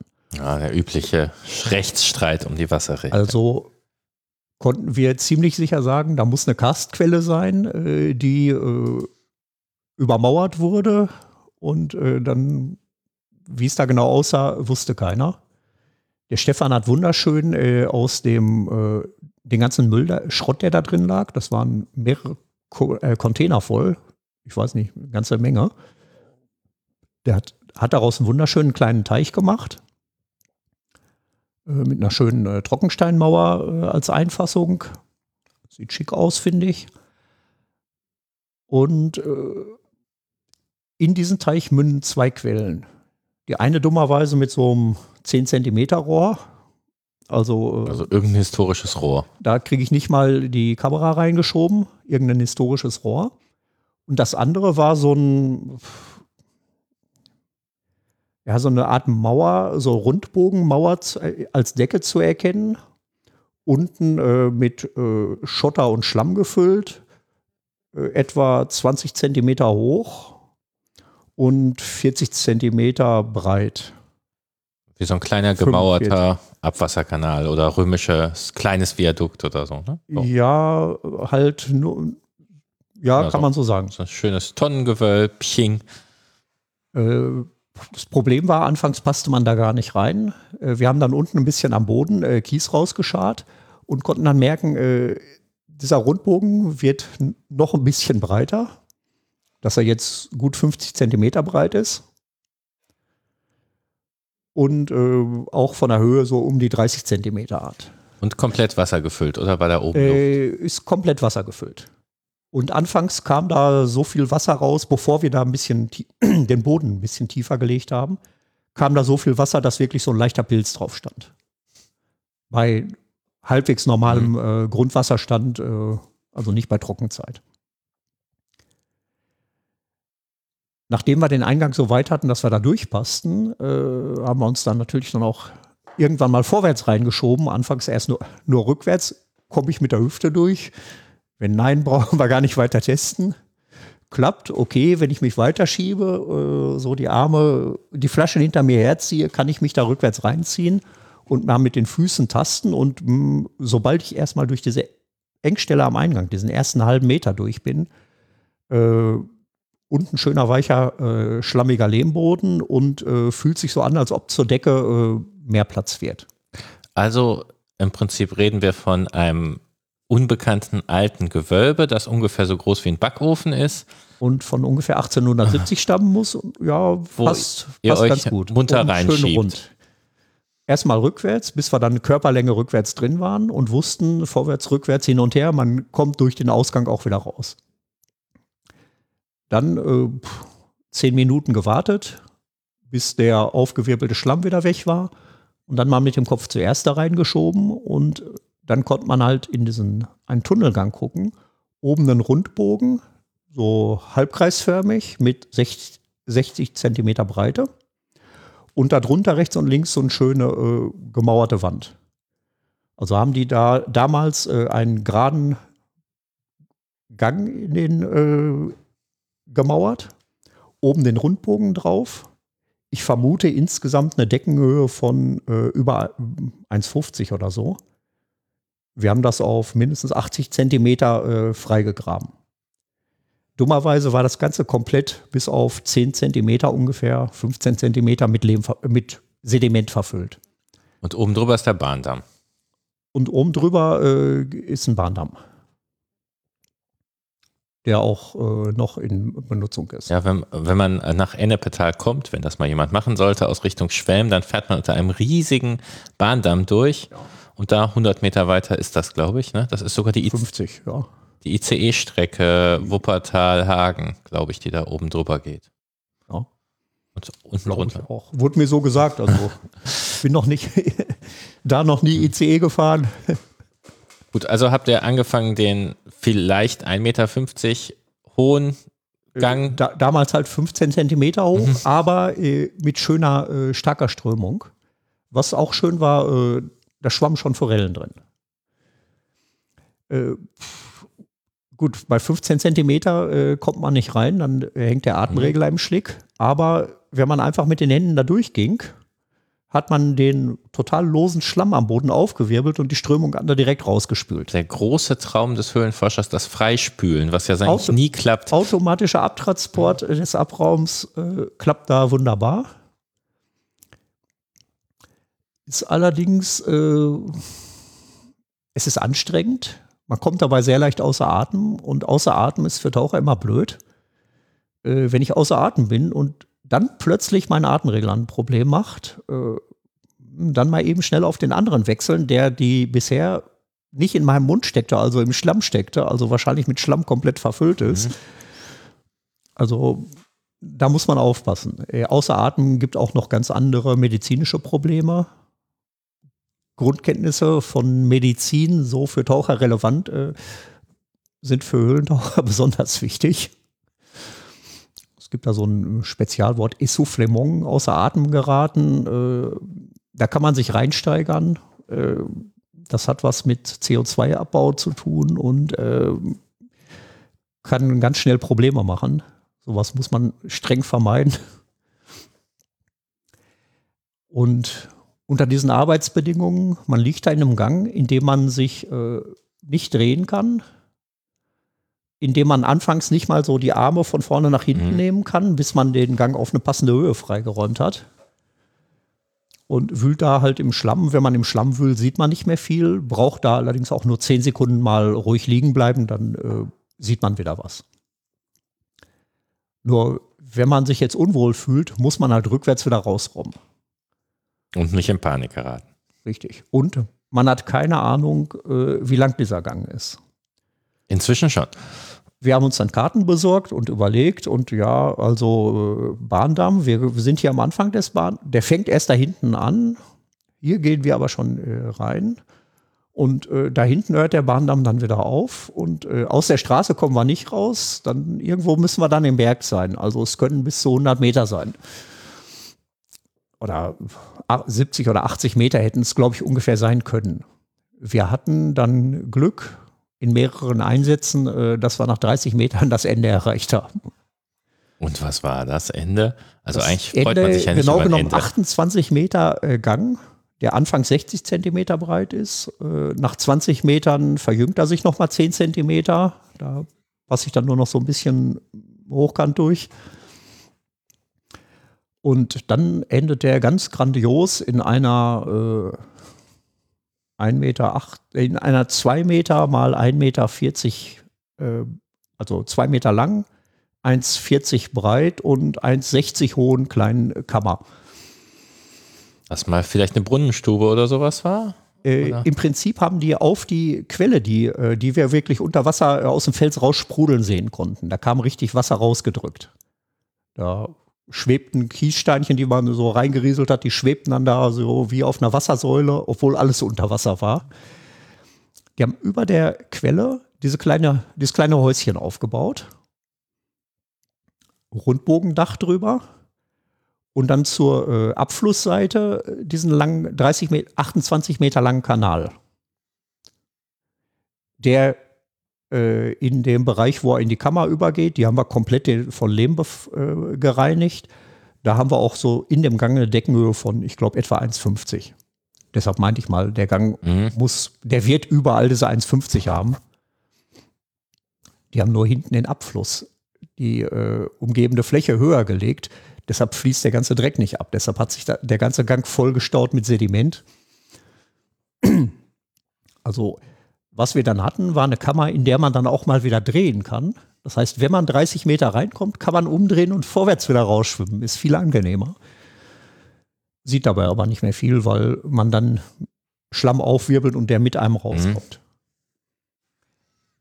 Und da sprudelte Zwischenstein äh, die Quelle raus. Und da haben wir halt äh, vorsichtig versucht, ob man da ein paar Steine rausziehen kann ob man da vielleicht hinterherkam, weil anfangs nur die GoPro durch das Loch durchpasste, wo das ganze Wasser durchkam. Und das auch ziemlich fummelig war, die nachher wieder zurückzuziehen. Man muss ja so eine Kamera, Action-Cam ist nicht groß. aber eine Kamera in der Höhle äh, sieht nichts, ist dunkel. Also muss man auch noch eine Lampe dabei Mhm. packen. Das heißt, man packt äh, eine Kamera und eine Lampe an so einen langen Besenstiel, schiebt die da, fummelt die da so durch das Loch, dass die Kamera hoffentlich noch nach vorne zeigt und die Lampe auch in die gleiche Richtung zeigt. Und beim wieder rausziehen verkantet sich das schon mal, aber haben wir halt hingekriegt und konnten sehen, dahinter wird es wieder weiter. Das könnte betauchbar sein. Ist aber bisher noch keinem gelungen, da reinzutauchen. Also, und man muss das Loch noch größer machen? Oder? Äh, Vielleicht geht es sogar also so. zum Wohlfühlen müsste es größer sein. Man kann aber äh, das Loch nicht größer machen, weil ringsrum ja äh, diese, äh, das kleine Quellhäuschen steht. Äh, wenn das im Freien wäre, dann würde man da einfach mal ein paar Steine wegnehmen und äh, hätte einen Eingang in die Höhle. Mhm. die wir da, die ziemlich sicher dahinter ist. Äh, Wie man nicht nur an dieser Unmenge Sediment, die jetzt innerhalb vom knappen Jahr schon wieder da ist, erkennen kann, sondern auch an den vielen Höhlentieren, die in dem Gang zu finden sind. In dem Gang wimmelt es nur so von Leben. Äh, von den äh, Niphagen äh, zu äh, diesen Höhlen, Höhlenwasserasseln, Asellus. Und äh, die, die Steine wegnehmen, wenn müsste man die durch den Gang raustransportieren. Das ist alles. Das wäre ja alles nicht das Problem, aber die Hütte steht ja auf den Steinen. Ich will ja jetzt nicht das Fundament darunter wegziehen. Ja, gut. Ich, ich ja dachte nicht. aber, die Hütte hat eine Grundfläche von, ja, von zwei zwei Meter mal 1,40. Mhm. Viele Leute fühlen sich in so einem Tunnelgang mit zwei Meter mal 1,40 nicht wohl. Wir wollen durch so ein kleines Loch am hinteren Ende. Also, ob man da durchkommt, äh, ich habe die Hoffnung noch nicht aufgegeben, aber inzwischen war wieder so viel Sediment da. Ich habe dieses Jahr schon 92 Minuten Tauchgänge gemacht und bin noch nicht bis zu der Stelle, wo der Gang sich verjüngt. Also noch keine 20 Meter weit wieder reingegraben. Ist wieder komplett voll Sediment. Und das hat uns beim ersten Anlauf, als wir noch keine Ahnung hatten, wie lange das dauert, äh, wie, wie weit es da reingeht, haben wir, glaube ich, vier, fünf Taucheinsätze gebraucht und waren dann auch irgendwann kurz davor aufzugeben. Bis dann Steffi irgendwann wieder kam, hey Stefan, beim nächsten Mal musst du ein Seil mitnehmen, hinten wird's weit und groß. Das war dann die Kammer. Nach dem engen Gang kam einem die Kammer mit zwei Meter mal 1,40 richtig weit und groß vor. Geht zur Not aber auch ohne Leine. die Kammer. Äh, ja, beim ersten Mal ganz vorsichtig, irgendwie noch, wo kriege ich eine Leine festgemacht? Äh, Leine ist, äh, das ist eine der wenigen Höhlen, wo ich keine Leine mit reinnehme, äh, die wäre dann nur im Weg. Vielleicht eine Ro- Seilrolle hinten anbringen, damit äh, die Nichttaucher einem den Gang schon mal freihaken können. Also, dass du so ein. Sch Das kriegst du nicht organisiert, das wird sich irgendwo verkanten. Theoretisch, ja, praktisch glaube ich nicht. Ja, vier Einsätze, um mal wieder Also reinzukommen. eigentlich äh, ist es da ja sehr unproblematisch. Klar, man könnte jetzt mal eben ausrechnen, ungefähr halber Meter, 30 Meter, 15 Kubikmeter Müll daraus. Äh, Traue ich mir alleine in dem Gang zu. Äh, Würde ich mir in keiner Trockenhöhle zutrauen, 15 Kubik, Kubikmeter Leben zu befördern. Es ist halt viel Arbeit. Also hier dieser automatische Abfluss macht schon richtig Spaß beim Fördern. Du bist für mich auch der gewesen, der die Action Cam in die Höhlenforschung eingeführt hat. Auch im trockenen Diese- Teilen. Dieser eine Tauchgang, so drei Minuten rein, zwölf Minuten raus, der hat so lange gedauert, da hatte ich keine Actioncam. Da hatte ich noch so eine Unterwas äh, Kompaktkamera im Unterwassergehäuse, die groß und unhandlich war und sich ständig in der Leine, bei Nullsicht in der Leine verheddert hat. Man dann erstmal wieder so alles ablegen musste. äh, So, wie kriege ich jetzt die Kamera oder irgendwelche anderen Ausrüstungsteile aus der Leine raus? Wo sind meine Einzelteile, die ich wieder mit rausnehmen will? Äh, deshalb kann man für diese Aktionen eigentlich nur diese Actioncams einsetzen. Und die sind inzwischen so gut geworden, dass man da auch gutes Filmmaterial kriegen kann. Und das Ganze funktioniert natürlich bei Trockenölen genauso. Das sind keine künstlerisch wertvollen Fotos. Die wird man damit nie hinkriegen. Aber ist eine sehr sehr große Hilfe bei der Dokumentation. Und guck mal in die Spalte, ob es dahinter um die Ecke geht. Dafür sind es natürlich perfekt. Richtig. Man kann die an einer langen Stange über oder unter Wasser. Unter Wasser geht es leichter, weil sie da nicht so schwer sind. Oder man einfach ein bisschen Styropor, Schaum, äh, Schaumgummi dran macht, dass die halbwegs schwerelos sind. Dann kann ich die auch äh, Achquelle fünf Meter weit in eine Spalte reinschieben. Das kann ich auf dem Trockenen natürlich nicht, weil ich eine 5 mhm. Meter Stange mit einer Kamera und einer Lampe dran äh, nicht mehr halten kann. Äh, aber grundsätzlich Engstelle, Kamera an der Stange durchschieben, hat sich in der Ebbinghauser Höhle bewährt. Trotzdem wollte keiner äh, die Stelle frei. Ja, wir haben es versucht, aber. Wo hast du das denn gemacht äh, in der Ebbinghauser Höhle? Also vielleicht kann man ein bisschen erklären, die Ebbinghauser Höhle ist bei uns legendär. Die wird so zwei also ich weiß, dass wir irgendwie die letzten Stücke 2012 vermessen haben. Ähm, oh. Die wird bei einem Bau von einem Erweiterungsbau vom Gymnasium entdeckt. Wir denken, dass der Baggerfahrer schon ein bisschen Höhle entfernt hatte, sonst wäre sie über 500 Meter. Ich glaube, ja, jetzt ist sie 480 oder sowas. Knapp 480, ja. Ähm, und es gibt da mehrere äh, Aufrichtstellen, um es mal freundlich auszudrücken. Aber eigentlich ist sie ganz gut beschrieben. Man muss sich vorher überlegen, ob man den Kopf nach links oder rechts drehen will. Ähm, also sie ist in weiten Teilen sehr niedrig, aber dafür mit flüssigem Schlamm gefüllt. Also es ist echt ja. Mist.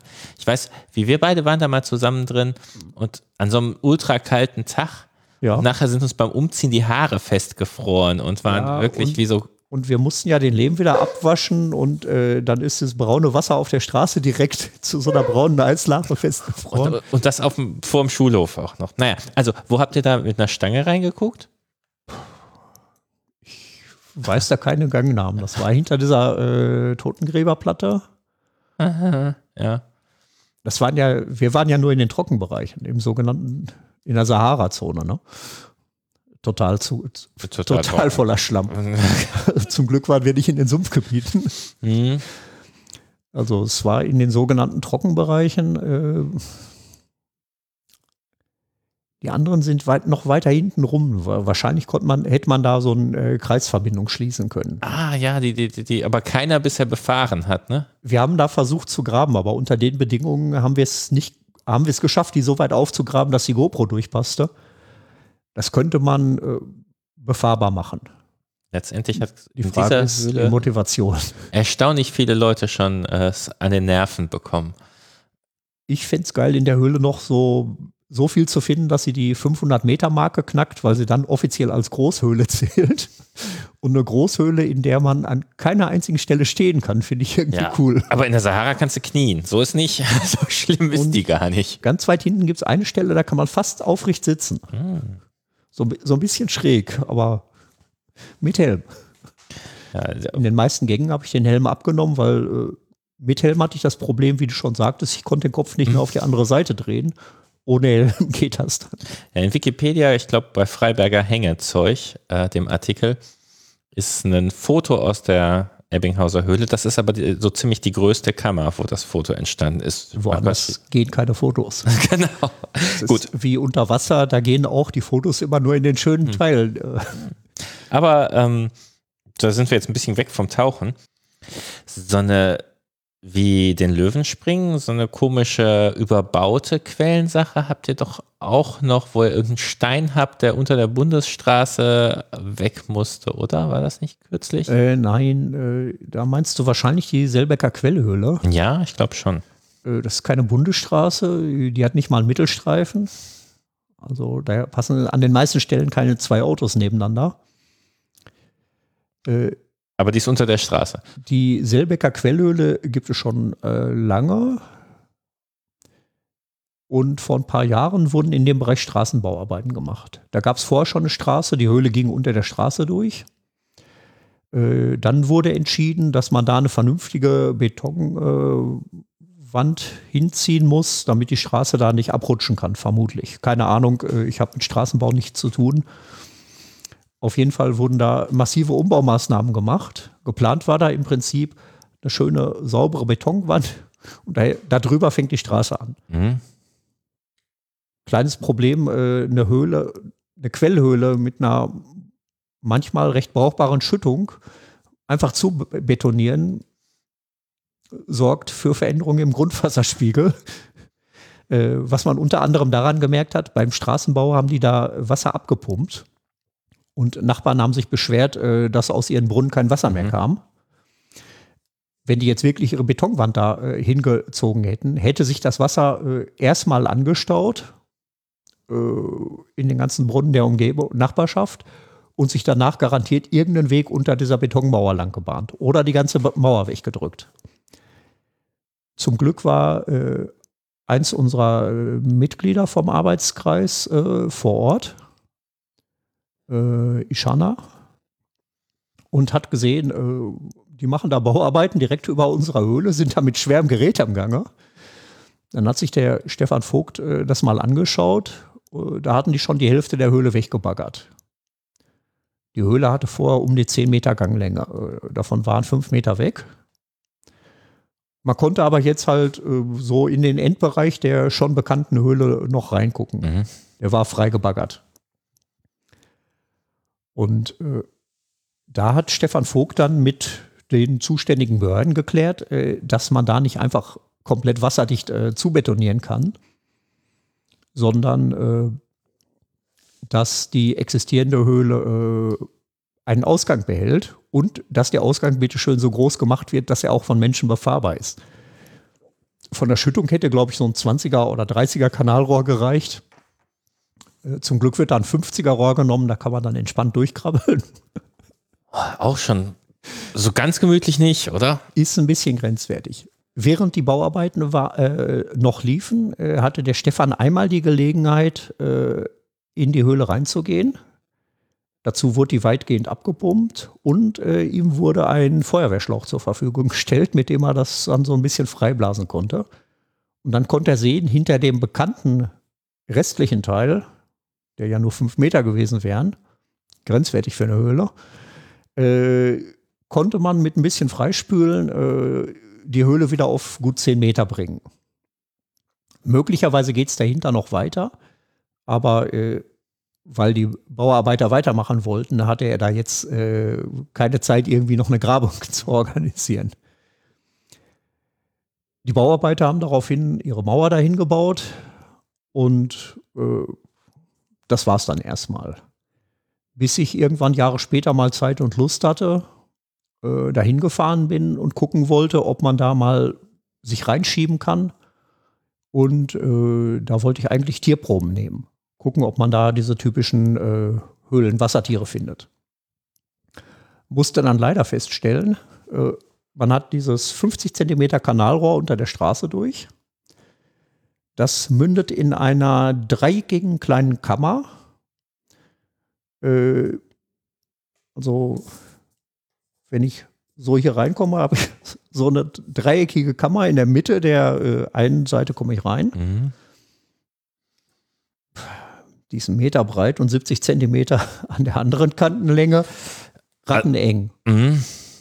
Das Abflussrohr äh, haben die in 1,50 Meter Höhe und unten äh, die, der normale Wasserstand der Höhle oder die Höhlendecke, die ist halt über einen Meter tiefer.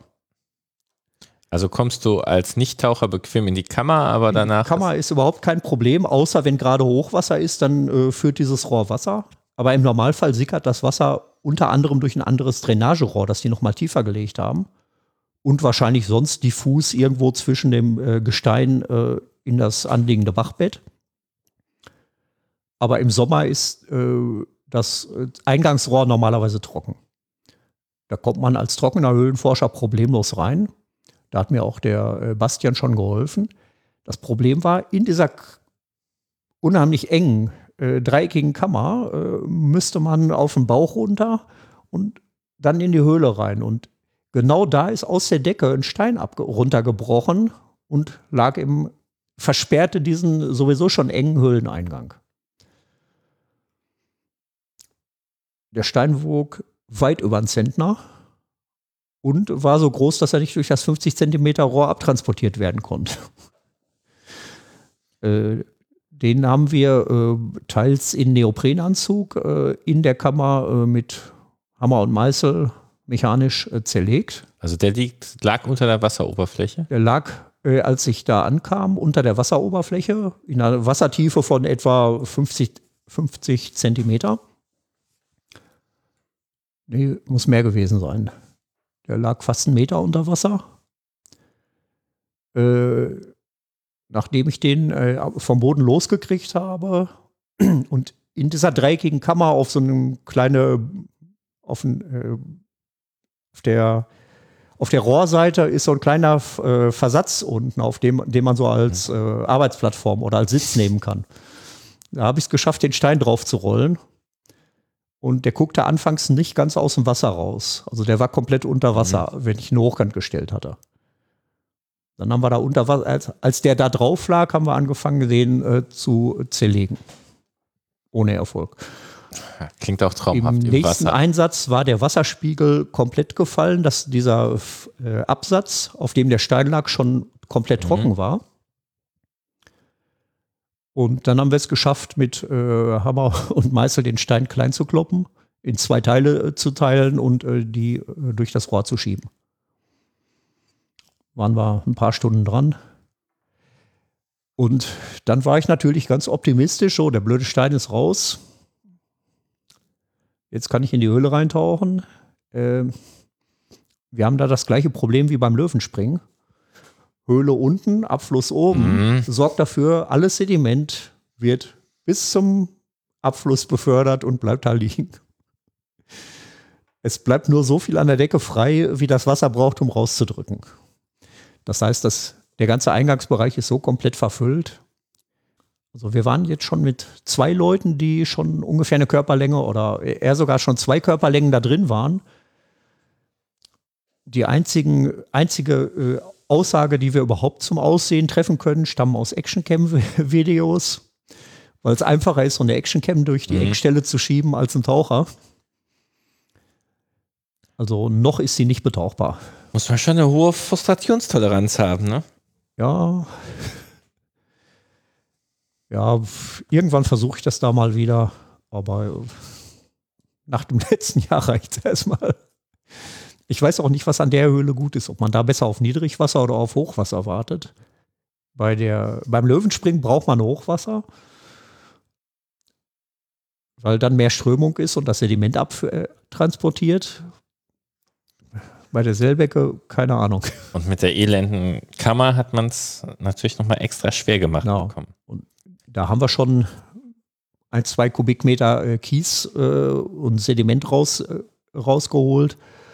Aber das ist da halt sehr, sehr mühselig unter den Arbeitsbedingungen. Man liegt da im Prinzip im 9 Grad kalten Wasser im Neoprenanzug und kann dann mit so einer Gärtnerkelle äh, so kleine Mengen an Kies äh, versuchen, in so einen äh, Schlitten zu, in den typischen Schlitten da zu äh, packen, um den dann durchs Rohr rauszuziehen. Weil in der Kammer hocken geht nicht, weil die zu klein ist. Dann kommst du nicht unten an das Sediment ran. Mhm. Wenn du auf dem Absatz hockst, bist du zu hoch und ist nicht so viel Platz, dass du dich da vernünftig draufknien könntest. Ja, aber ähm, du hast ja auch äh, manchmal schöne Erlebnisse. Die Frettermühle ja, gehört, glaube ich, dazu. Frettermühle, das war wunderschönes, äh, wunderschönes Erlebnis. Da haben uns die Kollegen äh, aus der Nachbarschaft, die aktuell keine Höhlentaucher haben. SGL, ne? Also SGL. Hm? Man muss betonen, keine Höhlentaucher. Äh, Im Zeitungsartikel haben die, haben die Reporter daraus die, die Kollegen, die keine Höhlenforscher haben, gemacht. Oh, das ist ja böse. fand, fand ich wirklich ganz unfair. Äh, die haben in den 80er Jahren äh, im Frettertal eine Höhle gefunden. Die war schon länger, da war schon länger bekannt, dass äh, Wasser aus dem Berg kommt. Es fließt da direkt in den Mühlbach. Und um die 82 rum äh, wurde das dann zum ersten Mal betaucht. Und zwar auch gleich auf eine Länge von 20 Metern. War damit eindeutig eine Höhle. Frettermühler Wasserhöhle. Äh, in 20 Meter, nach 20 Metern sind die Leute laut Beschreibung, darüber gab es auch eine Publikation, äh, da sind die in einer Kammer aufgetaucht. Das heißt, 20 Meter knapp 20 Meter rein und dann war man, waren sie in einer Kammer. Vielleicht kurz erklären, eindeutig eine Höhle bedeutet ja für uns, was über fünf Meter oder wo ein Mensch genau. über fünf Meter reinpasst, ist eine Höhle. Das finden wir interessant und alles andere ist ein blödes Loch. Also 20 eine Meter. Grotte kann schön sein, wunderschöne Grotten, aber ist keine Höhle. Genau, ganz im grünen Bereich. Aber nach 20 Metern auftauchen. Und genau, nach 20 Metern auftauchen. Äh, dummerweise äh, haben sie dann eine Engstelle gefunden, die vielleicht passierbar ist, wo sie aber nicht weitergekommen sind. Und irgendwie wurden danach noch zwei oder drei Tauchgänge dort gemacht. Aber dann ist es so wie jetzt bei uns mit der Selbecker Quellöle, ein paar Mal ausprobiert und dann erstmal andere, interessantere Projekte. Dabei ist es dann dummerweise geblieben, bis äh, zwischen diesen, äh, zwischen unserem Nachbarverein und uns gibt es einige Überschneidungen mit äh, Leute, die Mitglieder in beiden Vereinen sind. Und einer von denen hat mich mal angesprochen, äh, wir haben da bei uns noch so einen Restposten. Er hat mir die Beschreibung gegeben, ja, 20 Meter rein, potenziell Fortsetzung und dann seit 20 Jahren nichts passiert. Seit 30, ja, seit 25 Jahren oder so. Hab dann nicht mal Lust, da reinzugucken. Gut, äh, wir kennen hier die Tauchtiefen, also äh, kleines Gerät. Äh, hier braucht man immer nur kleine Flaschen. Sind wir einfach mal dahin gefahren und hm, gucken wir uns mal an. Wahrscheinlich äh, nichts Dolles, wahrscheinlich kommen wir da auch nicht rein. Aber wer weiß. Mal gucken gehen. Ist ja mal eine Abwechslung. Auf jeden Fall besser als Selbecker Quellhülle die zu dem Zeitpunkt nicht Thema war. Wir sind dahin gefahren. Äh, ich bin als erster in die Höhle reingefahren. Da war noch eine alte Leine drin von den damaligen Höhlentauchern. Was mich etwas gewundert hat, äh, war, dass die schwarze Leinen eingesetzt haben. Also die Leine war richtig schön tief schwarz, also ganz eindeutig schwarzes äh, Kunststoffgewebe. Gut, ich taste mich da äh, entlang der Leine. Die Sicht in der Höhle war mäßig. Also Sichtweiten so zwei Meter ungefähr, aber total diesig. Relativ trübes Wasser. Aber gut, äh, ist immer noch besser als Glutathöhle auf dem Rückweg. Also man kann auf jeden Fall äh, Gangstrukturen äh, deutlich vor sich erkennen. Es war eine minimale Strömung aber nicht so, dass man irgendwie Widerstand hat beim Reingehen. Weil vom Gangquerschnitt oder so von der Breite und Höhe äh, einfach äh, für die Wassermengen gab kein Strömungsgefühl auf. Man würde aber sehen, wenn man da rein, ein Stück reingeht, wieder rausgeht, dass dann nach zehn Minuten wieder äh, aufklart. Gut, das heißt, das Wasser, was reinströmt, ist wahrscheinlich schon trübe. Ne, sonst müsste es ja. Das kann man so nicht sagen. 700 Meter von der Quelle äh, verschwindet ein Bachlauf. Mhm. Äh, 50 Meter höher oder so, äh, ist oben, oben ist eine Hochebene. Da läuft ein Bachlauf lang und irgendwo versickert der und 700 Meter weiter äh, kam Farbe beim Einfärbeversuch wieder raus. Da kam auch noch an anderen Stellen Farben. Also dieser Bach, der zieht nicht nur zu dieser Frettermühler Wasserhöhle, der zieht auch noch so anders hin. Gut. Also und brauchbare Sicht und du rein. Brauchbare Sicht, ich rein und äh, nach drei Metern konnte man schon wieder den Kopf äh, an die Wasseroberfläche kriegen und hatte noch eine Sprechverbindung nach draußen. Das, äh, man hatte so ein bisschen schartige Decke, aber äh, die Schaden, die gingen äh, bis an die Wasseroberfläche. Mhm. Also da war noch eine akustische Verbindung. Dann musste man wieder abtauchen, äh, konnte nach drei Metern nochmal den Kopf an die Oberfläche kriegen. Und nach etwa 15 Metern äh, kam man in einem Raum raus, den hätte ich nicht als Kammer, sondern als Halle bezeichnet. Wenn ich hier so an unsere typischen Höhlen denke, äh, dann ist ein Raum, der so länglich ist, äh, zehn, über gut 10 Meter lang, an der breitesten Stelle 4 Meter breit, über dem Wasserspiegel ungefähr 4 Meter plus 1 Meter Wasserstand. Ist für mich eine Halle. Definitiv eher Wohnzimmer Sinter, als Küche. Schon mit Sinterschmuck. Jetzt äh, keine wilden Tropfsteine, aber ganz äh, nett übersinterte Wände mit kleinen Tropfsteinfahnen.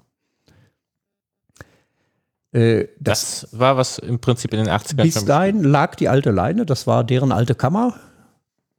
Bei Kammer dachte ich mehr so an Quelle äh, Löwenspringen, so eine Kammer, in der man so gerade eben auftauchen und drehen mhm. kann, aber gut, das war der alte Bereich.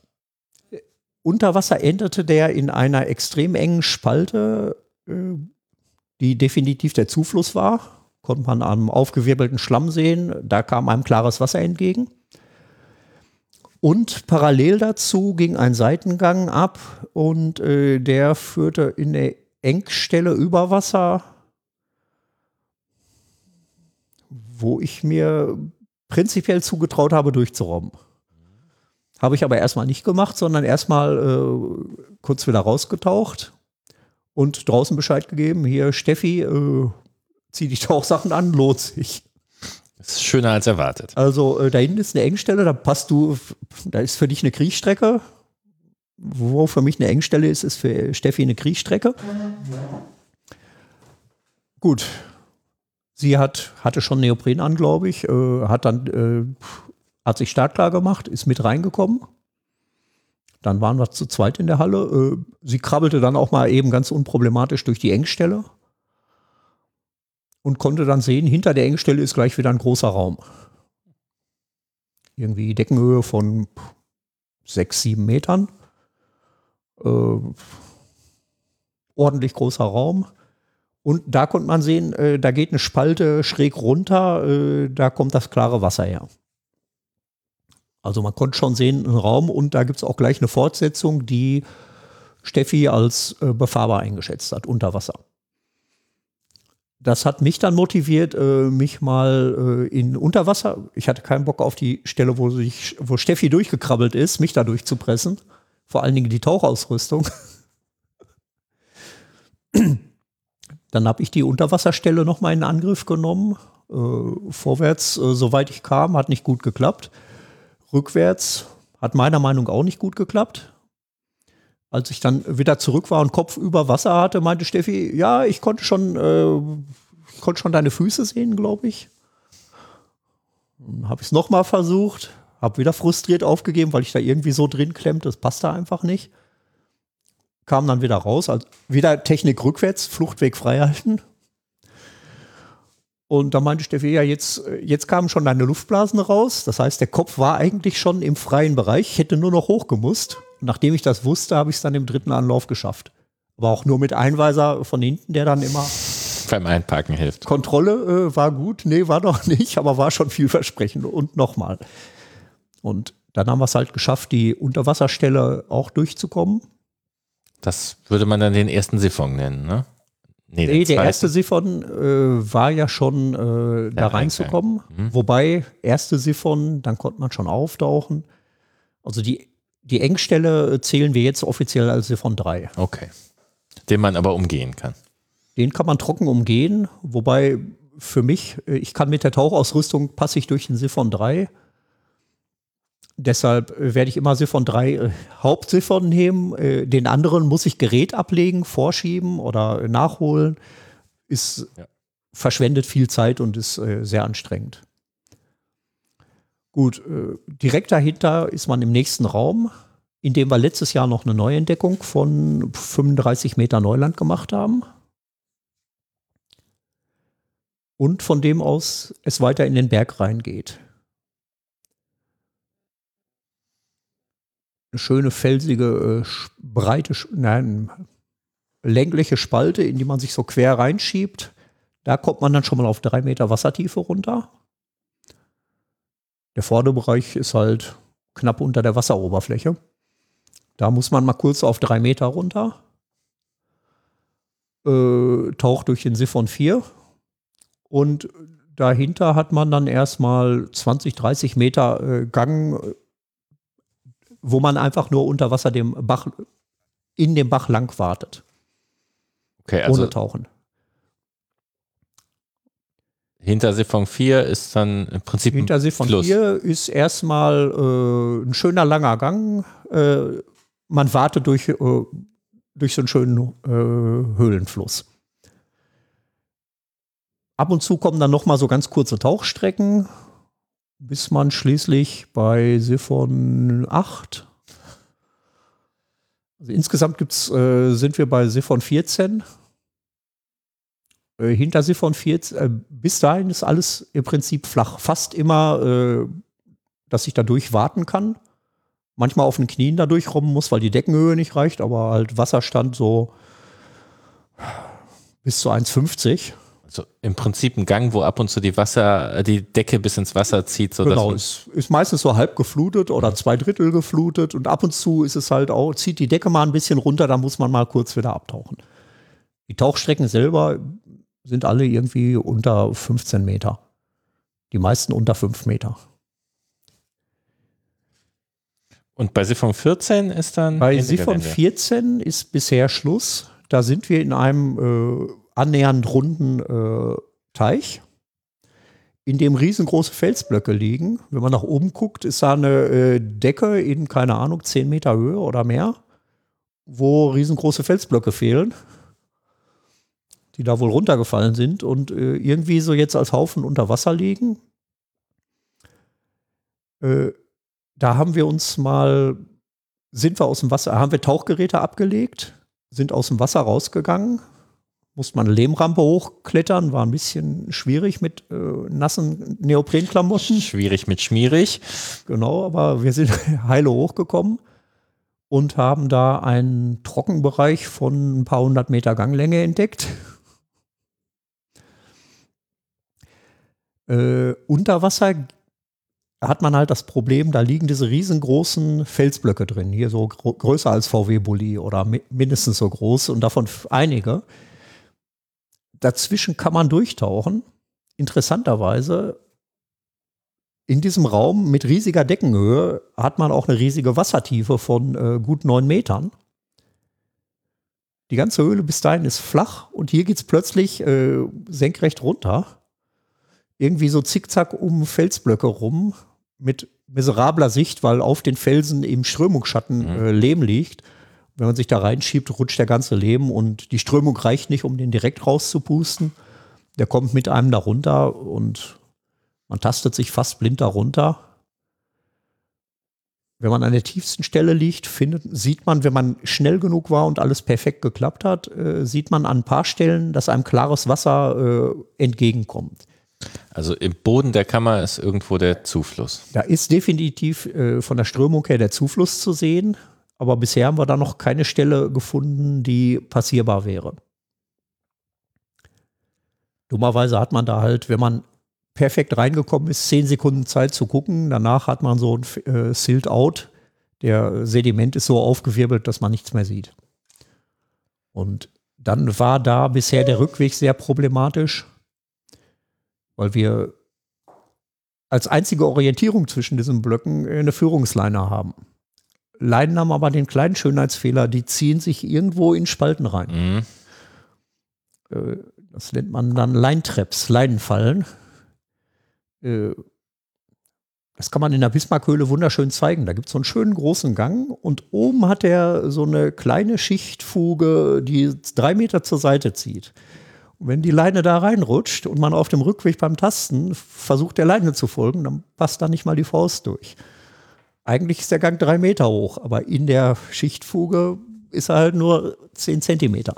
Ich habe hier von äh, Tauchern von der Aachquelle, mit denen ich auch äh, aktiv bin, äh, den simplen Tipp gekriegt, besorgt dir äh, Elektrokabel. Die schönen Standard dreiadrige Elektrokabel, und äh, schiebt das da rein. Das ist unter Wasser relativ steif. Das lässt sich wesentlich schlechter verlegen, als so eine einfache, einfachen mhm. Faden hinter sich herzuziehen.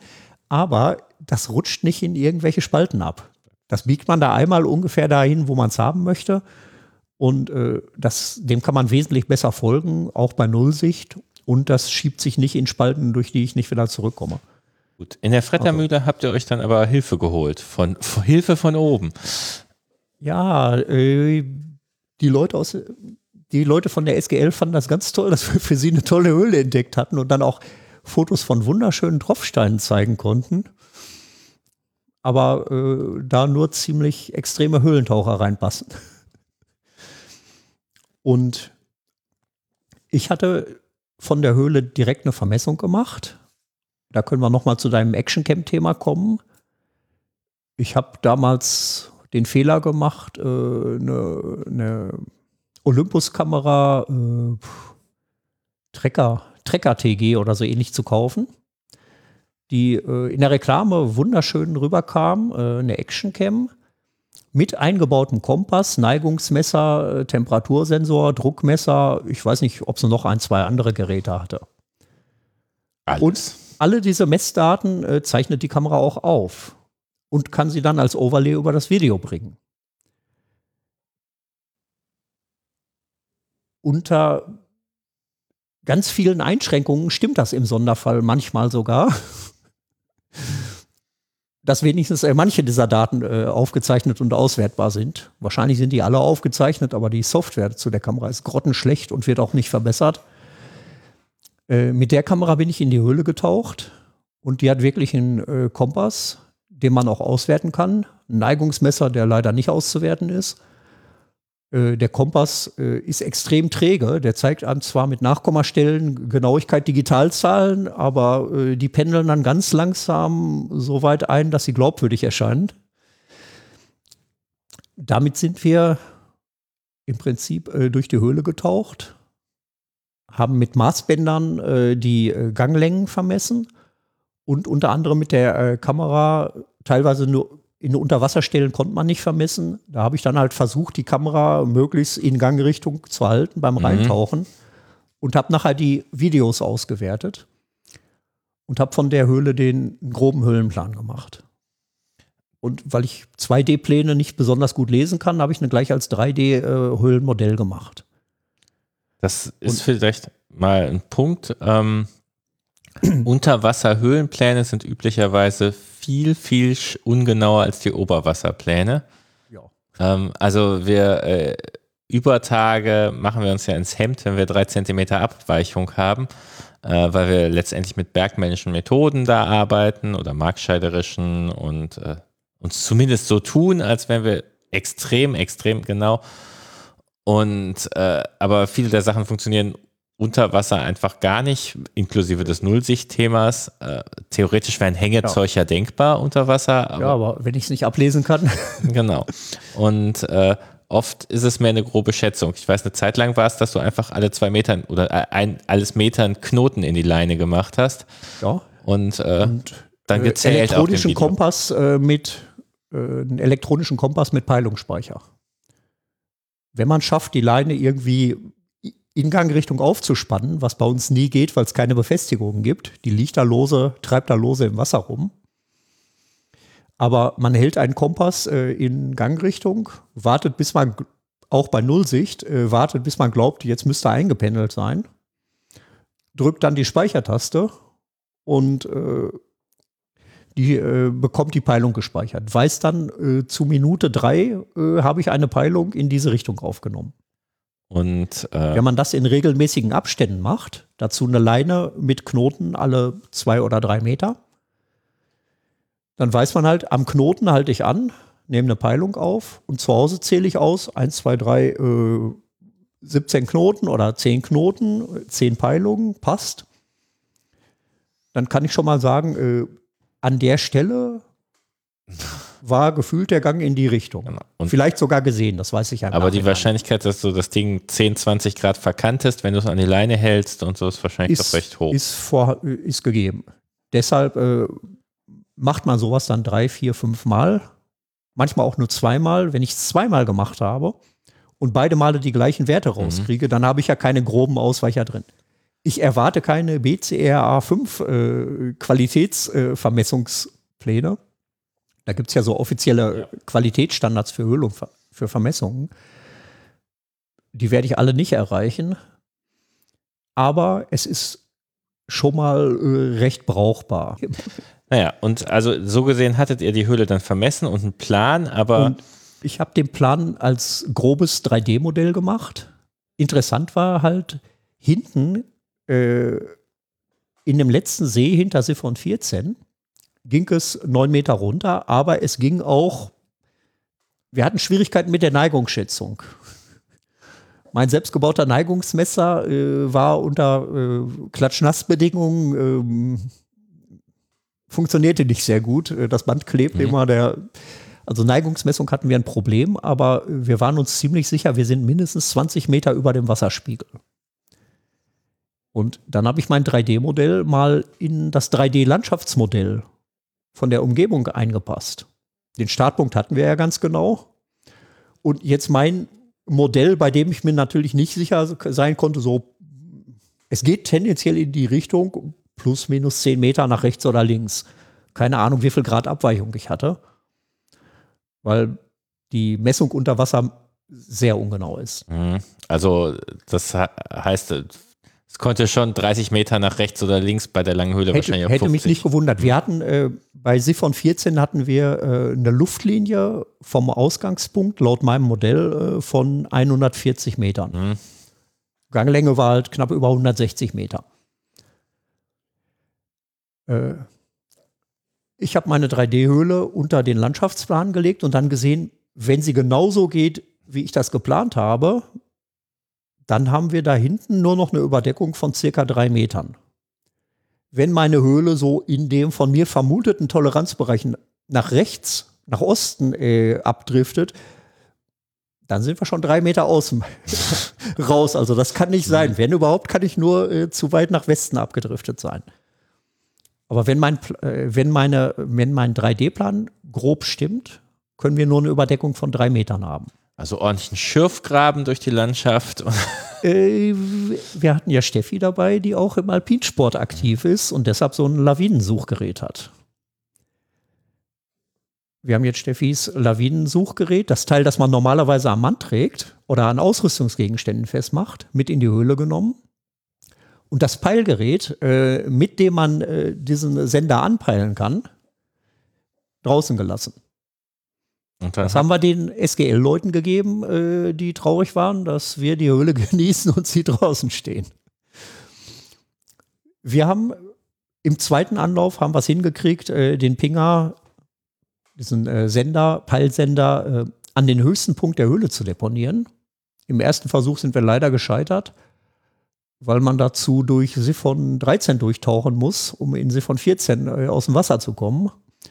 Und Siphon 13 auch für mich grenzwertig ist. Also ihr habt es nicht bis zum Ende geschafft. Ja, wir schon, aber äh, dabei ist so eine kleine Ausrüstungstasche mit 500 Euro Ausrüstung irgendwie verschollen gegangen. Mm. Die wurde halt äh, in der Engstelle abgestreift unter Wasser. Die klebte aber dann zum Glück äh, unter der, auf, beim Rücktauchen äh, unter der Höhlendecke. Die konnten wir da wieder einsammeln. Weil die Auftrieb hatte. Die hatte Auftrieb. Die trieb an, hing an der Decke und äh, haben wir zum Glück auf dem Rückweg gefunden, im zweiten Anlauf dann reingekriegt. Und dann gelang es den SGL-Leuten von draußen, äh, den, äh, den Sender anzupeilen. Und in dem Bereich, äh, wo sie ihn eingepeilt hatten, waren auch Karststrukturen zu erkennen. Das heißt, die haben dann von da oben gegraben und hatten relativ schnell eine Rufverbindung. Kleine Problem ist, wie bei allen, fast allen Höhlen, die man von außen angräbt, äh, dieser Grenzbereich, wo im Winter ständig der Frost reinkommt, mhm. der ist sehr instabil. Also äh, die Rufverbindung war ganz schnell da, eine passierbare Verbindung, äh, wo Leute reinkamen, war auch schnell da, die ist aber dann äh, auch sehr schnell wieder eingestürzt. Also es hat lange gedauert, bis das halbwegs sicher, äh, so weit gesichert war, dass man jetzt einen trockenen Eingang hat. Und erstaunlicherweise war der, passte der überraschend gut mit meinem Plan hm. überein. Also wesentlich besser, als ich je erwartet hätte. Glückwunsch. Also irgendwie haben sich die ganzen garantiert vorhandenen Messfehler alle irgendwie rausgemittelt. Ja, wahrscheinlich, wenn man einen Kompass hat, hat man ja ganz gute Chancen, dass die Fehler sich nicht fortsetzen. Richtig. Und die Messungen sind alle unabhängig voneinander und alle Glücksspiel. Und wenn man halt nicht einen Standardfehler hat, dass man immer den Kompass so verkantet, dann hat man eine Chance, dass die sich rauskürzen. Das heißt, wir Wasserscheuen können jetzt in den Raum hinter den 14. Siphon und die Räume vom äh, 1. bis zum 13. sind nur für Taucher befahrbar. Also wenn man völlig schmerzfrei ist, äh, ich habe es auch schon gemacht, äh, die ersten drei, Siphon 3 kann man ja trocken, also bis in den Raum hinter Siphon 3 oder 3, 3 äh, Umgehung, kann man äh, als Nasensiphon äh, ohne Tauchgerät, würde ich selber aber auch sehr ungern machen. Also im Notfall käme ich da äh, von Siphon 3 auch wieder ohne Tauchgerät raus, wenn ich mal ein technisches Problem hätte. ansonsten gibt es, äh, wenn man Es gibt vom Mittelbereich noch eine Rufverbindung zu den äh, Bereichen, die jetzt für die Trockenleute erreichbar sind. Die würde da so drei Siphono umgehen. Aber, aber, die ist halt nur Sicht- und Rufverbindung. Da zwischen Felsblöcken, da müsste man freisprengen. Also da, das ist nicht passierbar. Und die Höhle ist an sich linear. Ähm, also relativ, relativ, relativ linear eine Bachhöhle, also wirklich so die Fließrichtung, einen Hauptgang zu erkennen, von dem einige Abzweigungen äh, sind. Und teilweise, äh, gerade im hinteren Bereich, sind dann auch verschiedene Ebenen zu erkennen. Dass man wirklich die untere Wasserebene hat, in der es da jetzt auf neun Meter runtergeht und äh, dann ähm, die große Halle darüber, die ist so ungefähr 70 Meter lang, mal 30 äh, Meter breit, mal 15 Meter hoch. Äh, ist halt eine ganze Ecke höher. Äh, da drin ist eine Versturzdecke. Zwischen den Versturzblöcken hast du auch noch so eine Art Verstur Versturzgänge, in denen teilweise sehr interessante Sinterformationen sind. So, da sind schon zwei, manchmal drei Ebenen zu erkennen.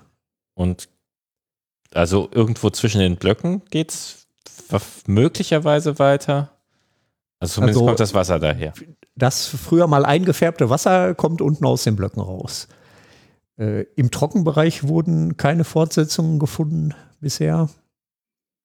Letztes Jahr haben wir im eingangsnahen Bereich, direkt hinter Siphon 3, in dem äh, größeren Raum, noch einen Bereich vermessen. Äh, da war zwei Jahre vorher Steffi als erste schon mal drin.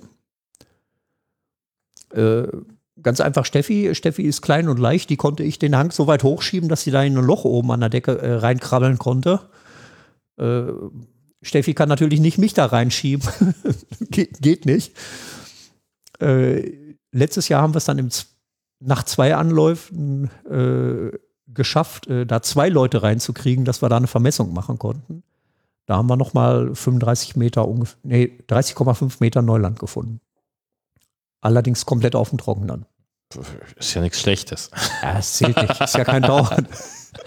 Mit dem Pieper habt ihr auch woanders probiert? Äh? Den Pieper haben wir nochmal in der Bismarckhöhle äh, ausprobiert.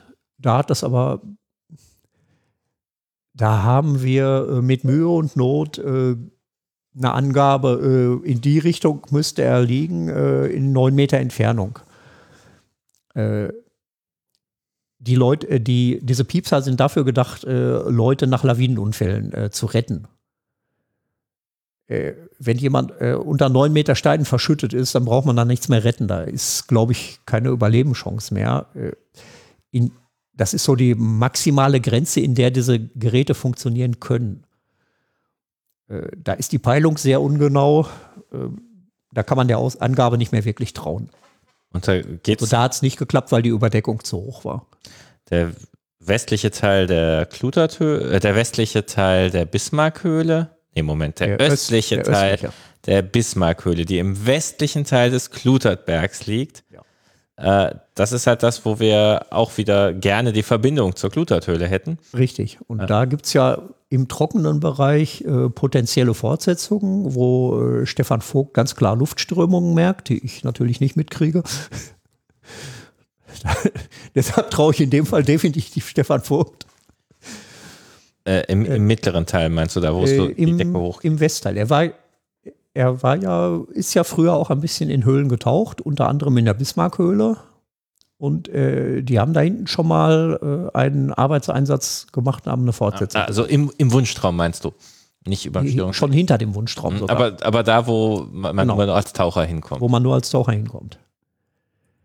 Und da hatten wir halt die Hoffnung, dass einer der Gänge, der definitiv relativ äh, hangnah ist, äh, dass man da einen zusätzlichen Zugang finden könnte. Aber das Beste, was wir da anpingen anpeilen konnten, waren circa neun Meter Abstand. Und neun Meter durchs Felsgestein, äh, dafür sind diese Geräte nicht ausgelegt und äh, man kann im Naturschutzgebiet auch nicht äh, einen riesengroßen Krater da reinbuddeln. Und ein Problem ist, dass die Vermessung halt relativ ungenau ist des Teils. Äh, wenn man nah rankommt, äh, kann man, äh, sind die erstaunlich genau. Nein, ich meine, der Höhlenteil ist nicht so genau eingemessen, weil halt eine Tauchstrecke davor liegt. Also wenn wir Ja, einen exakten richtig. Plan hätten, müssten wir nicht pingen. Genau. Ja. Also äh, die Stelle war auf jeden Fall die einzige, wo wir überhaupt eine Rückmeldung gefunden haben. Die war nicht da, wo wir die Rückmeldung erwartet hätten. Die Ähm, war noch mal äh, über 10 Meter daneben. ist das nicht eine einfache Tauchstelle dahin? Die Tauchstrecke ist, äh, als ich sie das erste Mal gemacht hatte, war die psychologisch sehr anspruchsvoll. Äh, in Wirklichkeit ist sie sehr einfach. Aber ist die linear? Kann man da am Stück durchmessen? Die Vermessung da hinten, wird relativ genau sein. So, ja, dann braucht er ja keinen Pinger. Äh, Wenn du genau den Gang treffen willst, äh, relativ genau, wenn da zwei, Meter Abweichung hast, ist schon schlecht. Das meinte ich nicht mit relativ genau. Äh, es gibt da dummerweise, bev- bevor du in dem interessanten Bereich bist, dann, ja gut, da gibt es noch diesen blöden Nasensiphon. Aber äh, ich weiß nicht, wie, äh, wie genau der Plan da hinten ist. Müsste man Äh, einfach nur noch mal versuchen, den präzise zu messen. Das Problem ist äh, mit den Plänen von der Bismarckhöhle, da ist mal was schiefgelaufen. Da ist irgendwo ein Original nicht mehr da. Und dann, dann gibt es da die neuen Bereiche, die damals noch nicht an den Plan angebunden wurden. Und ich habe das dann mal im Grafikprogramm gemacht, äh, aber äh, musste dann feststellen, so wenn ich den neuen Bereich an den alten lege und diese drei Mhm. Stellen, die in beiden gemeinsam sind, zusammenlege, dann passen die beiden, aber die anderen nicht. Oder die, aber also das Ja. passte alles nicht so ganz perfekt. Ich habe mal versucht, das Ganze aus den alten Messprotokollen tatsächlich äh, zu rekonstruieren. Das ist auch so, hm, ja, nicht ganz so gut. Das ist gerade in Arbeit. Die Pläne werden gerade überarbeitet. Ist gerade so ein größeres Projekt, äh, alte Höhlenpläne auf Vordermann zu bringen. Ja, wobei, du hast das ja vorhin selber erwähnt, du bist der große Gegner von Höhlenplänen, du hast lieber direkt ein 3D-Modell. Ich finde die wesentlich anschaulicher. Ich muss zugeben, äh, der Stefan Vogt macht wunderschöne Höhlenpläne. Aber ich bin mit diesen Details, die da eingezeichnet werden, nicht so vertraut, dass ich die auch richtig lesen könnte. Also die helfen dir nicht bei der Orientierung. Ja, teilweise lenken diese Details eher ab, weil äh, die was ganz Wichtiges über die Wandneigung und sonst was aussagen, aber ich nicht weiß, ist die so rum oder so rum. Ja, das geneigte Wandfläche einzeichnen ist, glaube ich, auch so ein sauerländisches das Spezialität. Das, das braucht man hier, aber äh, im 3D-Modell kann ich das mal, mal eben von der anderen Sicht, Seite angucken. Deswegen hast du ziemlich früh schon angefangen, aus Fotos 3D-Modelle zu bauen. Ne? Also ich du bist da seit Jahren Ja. schon mit zugange. Bin ich schon länger dran. Äh, hat unter Wasser bisher sehr dürftig geklappt, in Höhlen noch gar nicht. Äh, Ich weiß, dass es, ich glaube, in Ungarn schon mal ein Projekt gab, da haben die Unterwasserfotogrammetrie in der Höhle gemacht. Äh, mit sehr gutem Erfolg. Allerdings auch in einer äh, dafür äh, gut geeigneten Höhle mit entsprechend teurer Technik. wo man unter Wasser stehen kann und sehen. Richtig. Also es gibt Höhlen äh, in Frankreich, da sehe ich gute Chancen. Richtig schöner, glatt, sauber gespülter Kalkstein. Kein bisschen Sediment drin. Also was da nicht mindestens grobe, faustgroße Kieskörner sind, sind schon alle weggespült. Da hätte man eine Chance. Aber hier waren meine Unterwasserfotogrammetrieversuche bisher äh, ziemlich kläglich. Aber so ein Projekt, was du jetzt gemacht hattest, war äh, Bismarckhöhle Oberwasserteile als 3D und da rein auch noch historische Fotos reinmontieren. Ne? Ja, richtig. Das war pff, ganz interessantes Projekt. Da hatte ich keine Lust, keine richtige Lust zu tauchen. Ein paar Leute wollten ganz gerne mal äh, vor dem Tag des Geotops äh, mit der Höhle vertraut gemacht werden. Und dann haben wir eine kleine Fototour durch die Bismarckhöhle gemacht. Äh, die Leute, die sie noch nicht kannten, äh, haben sich die gesamte Höhle angeguckt und Foto, überall Fotos gemacht. Ich habe mich nur auf die kleine Halle konzentriert und habe in der kleinen Halle so pff, 350 Fotos gemacht in der Größenordnung. Äh, daraus ein äh, mit Fotogrammetrie-Software ein 3D-Modell des kompletten Raums gemacht. Wie hieß die Software? Äh, Meshroom. Ist Freeware, kann man sich runterladen. Äh, ganz einfach in der Handhabung, äh, mit Drag and Drop einfach die ganzen Bilder in das Programm reinwerfen oder in einem Programm Verzeichnis öffnen mit den ganzen Bildern. Dann einmal Projekt unterm Namen abspeichern, damit es, falls es schief geht, beim nächsten Mal wieder geladen werden kann. Kann man also lassen. Dann klickt man auf den Start-Button und wenn man Glück hat, kriegt man ein paar Stunden später ein 3D-Modell. Flächenmodell schon. Nicht nur eine Punktwolke, sondern komplett äh, nutz in weiterführender Software nutzbares 3D-Modell. Und das hat relativ gut funktioniert bei dem Raum.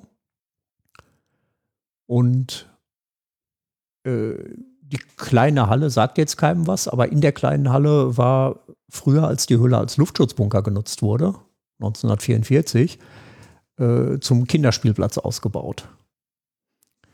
Und äh, das ist am Tag des Geotops immer interessant, wenn die Leute da, die Zuschauer, die normalen Leute, die nicht, sonst nicht in die Höhlen reinkommen, oder vielleicht alte Leute, die als Kind mal im Luftschutzbunker waren, wenn die da reinkommen und dann hören, hier war ein Kinderspielplatz. Und dann sieht man noch so das äh, Drehgestell, so einen kleinen Rest vom Gestell des Karussells und von einer Wippe, die da mal gestanden haben äh, muss, äh, stehen da noch so zwei äh, U-Träger.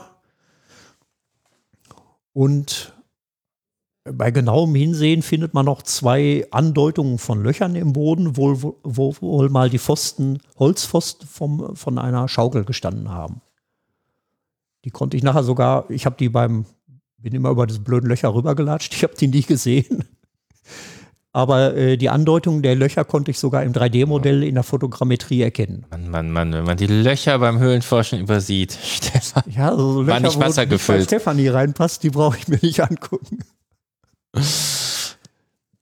Gut, und dann hatte ich halt mal die Idee, toll, äh, so ein 3D-Modell ist ja jetzt schön für mich zum Spielen, aber äh,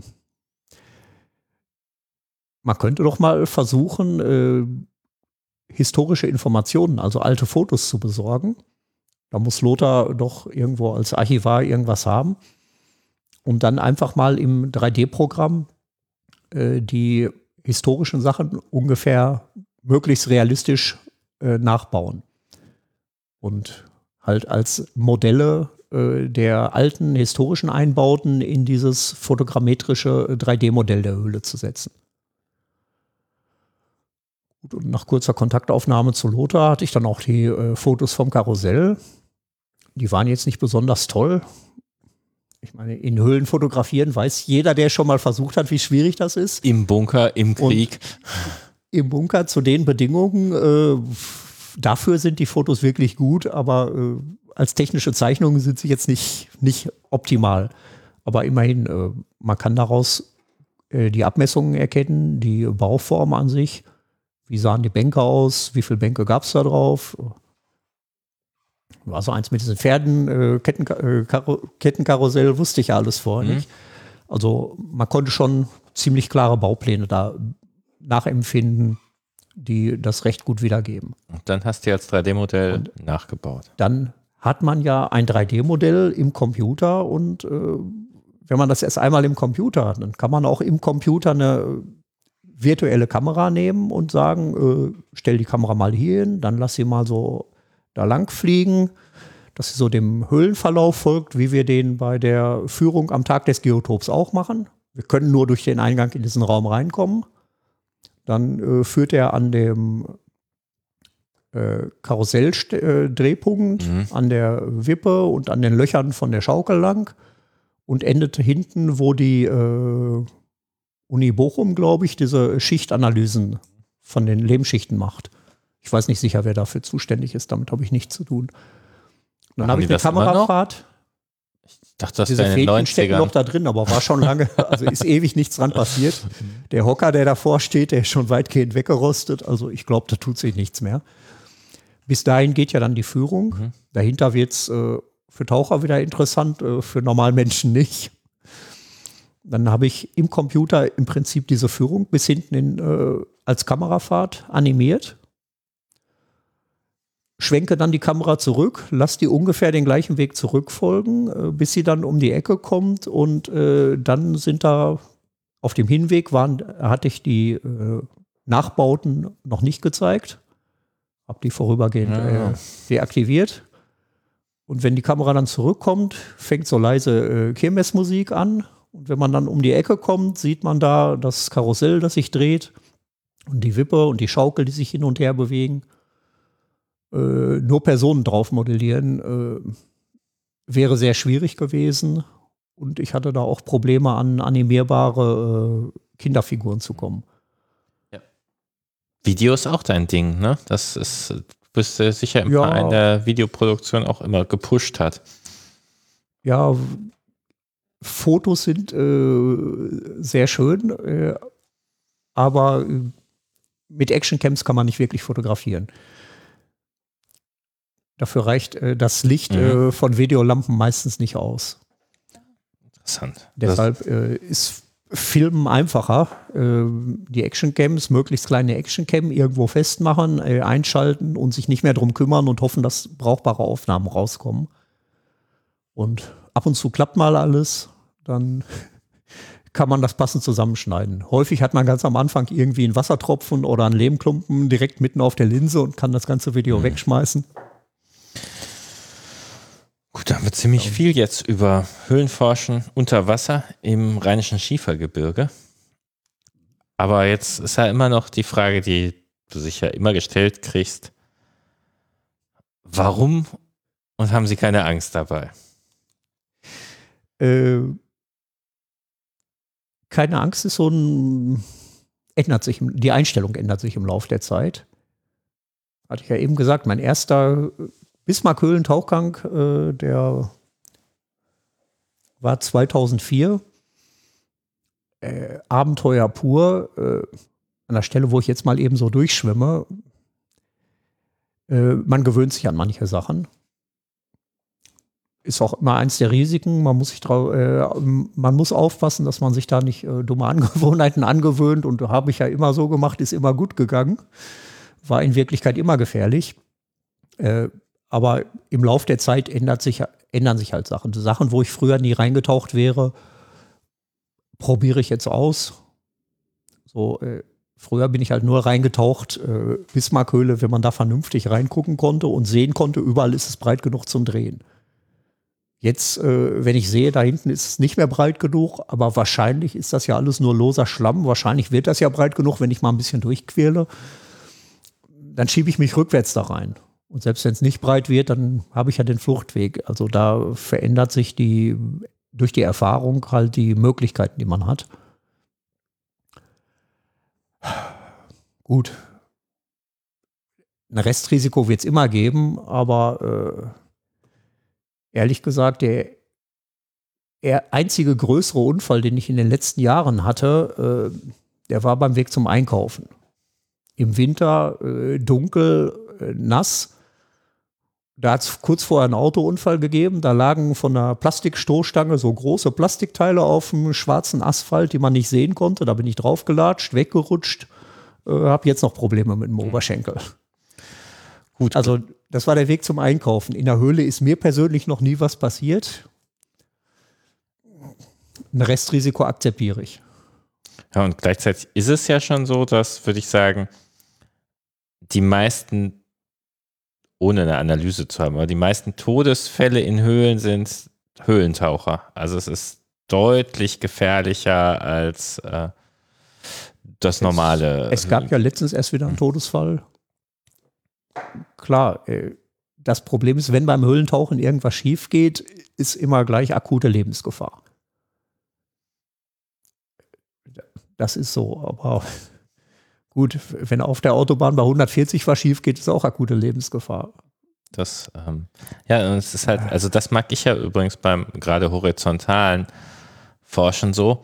Ich kann ja immer aufhören zwischendurch. Das ist beim vertikalen Forschen Ja. schon anders, aber ich kann überall mal fünf Minuten Richtig. liegen bleiben und Ja. atmen. Und das Ja. ist unter Wasser schon nicht zwingend. Äh, Irgendwann ist, ist Ende jedenfalls. Normalerweise kein Problem, darf man nur nicht zu lange machen. Man sollte das sogar machen, wenn man anfängt nervös zu werden. Ich habe es ja extrem häufig, dass ich äh, die Instrumente nicht mehr ablesen kann. Für den Kompass interessiert mich das ehrlich gesagt nicht. Das ist nicht sicherheitsrelevant, aber für den Luftdruck wäre das schon hilfreich. Sobald ich anfange, darüber nachzudenken, äh, ich wüsste jetzt mal gerne, wie viel Luft noch in meiner Flasche ist, ist eigentlich der Umkehrzeitpunkt. Dann ist man nicht mehr ruhig und entspannt. Dann ist man schon mal gestresst und wenn man erstmal gestresst ist, kann man sich da reinsteigern. Wenn man gestresst ist, geht automatisch der Luftverbrauch deutlich hoch.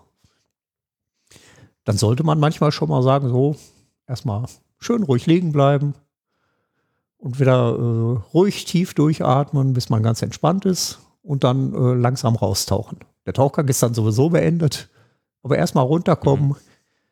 Gut, das muss man schaffen. Wenn jetzt plötzlich gerade hier so ein Ohrring weggeflogen ist an, der, äh, an dem Mundstück, habe ich auch letztes Jahr erlebt, dann fällt es schon ein bisschen schwerer.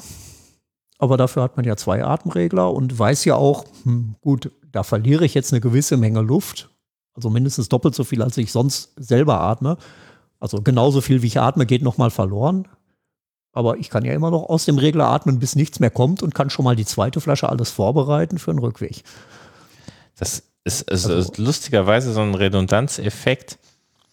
Den habe ich mal ganz deutlich gemerkt bei einer Fernreise, also wirklich auch am Ende der Welt, hatte ich einen Reifen kaputt. Also habe ich den Reservereifen aufgezogen. Erstmal alles hm. tutti. Hm. Aber das Wissen, dass ich keinen Reservereifen mehr habe für den nächsten das Unfall, also wenn das redundante System nicht mehr redundant ist, geht die Entspannung direkt ein Stück runter. Ähm, und ich war Fall. tatsächlich äh, erstaunlich viel Energie, mir wieder einen Reservereifen unterwegs zu besorgen. Äh, hätte ich ja. besser gelassen wahrscheinlich, aber er fehlte mir so ist es beim Höhlentauchen auch. Wenn da irgendein Teil ausfällt, was man braucht, dann äh, fällt es danach schwer, entspannt zu genau, bleiben. Genau, selbst wenn man es nicht braucht, was. Ja, aber klar. braucht könnt ihr alles. Die Höhlentaucher, die ich kenne, oder Unterwasserhöhlenforscher oder wie auch immer, sind tatsächlich auch vom Charakter her deutlich anders, als man das vielleicht erwarten würde. Also ähm, auf keinen Fall irgendwelche Hasardeure oder so oder Extremsportler, so kommen mir die eigentlich auch nicht vor. Es sind eigentlich eher ruhige Typen. Glaube ich auch, ja. So, ähm, Kann ich auch so bestätigen. Phlegmatiker ist vielleicht ein bisschen zu doll gesagt, aber ähm, die, die sicher nicht mit Uftata und Shinderasabum und ich zeige euch mal, genau. wie krass. Gleichzeitig oft auch richtig einzelgängerisch, ne? Ähm, also es wird auch viel alleine getaucht, einfach. Was wir äh, bei, über, äh, in Frankreich tauche ich gerne im guten Team.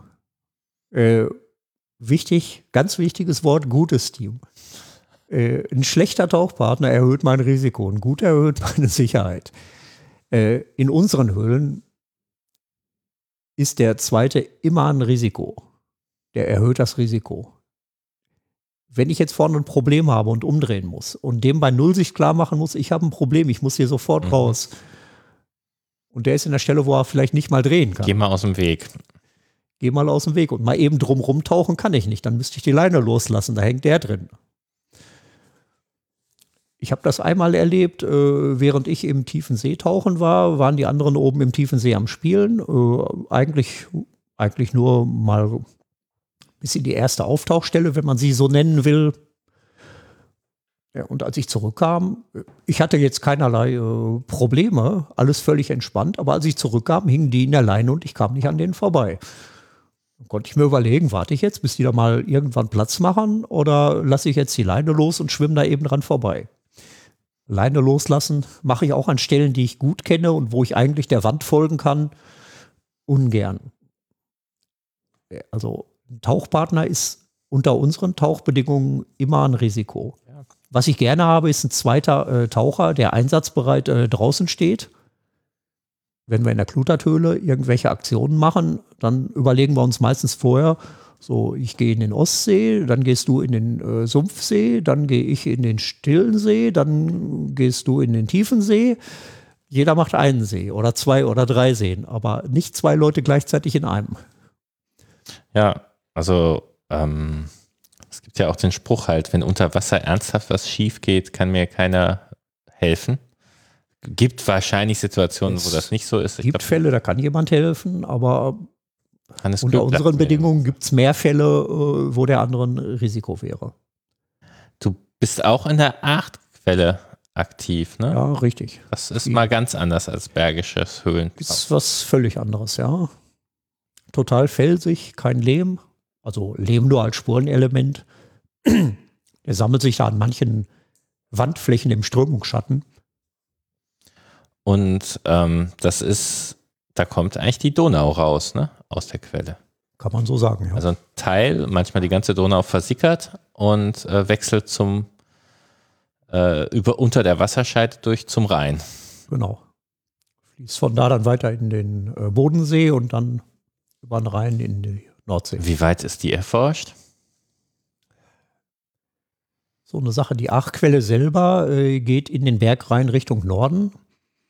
Äh, und in der äh, Karte über Wasser, also in der Landkarte, sieht man da so eine Kette von äh, riesigen Dolinen. Die äh, Hauptquelle der Ach, die führt bis auf diesen Dolinenversturzbereich und da kommt man nicht mehr durch. Da ist scheinbar wirklich richtig viel eingestürzt und da kann man nicht durchtauchen.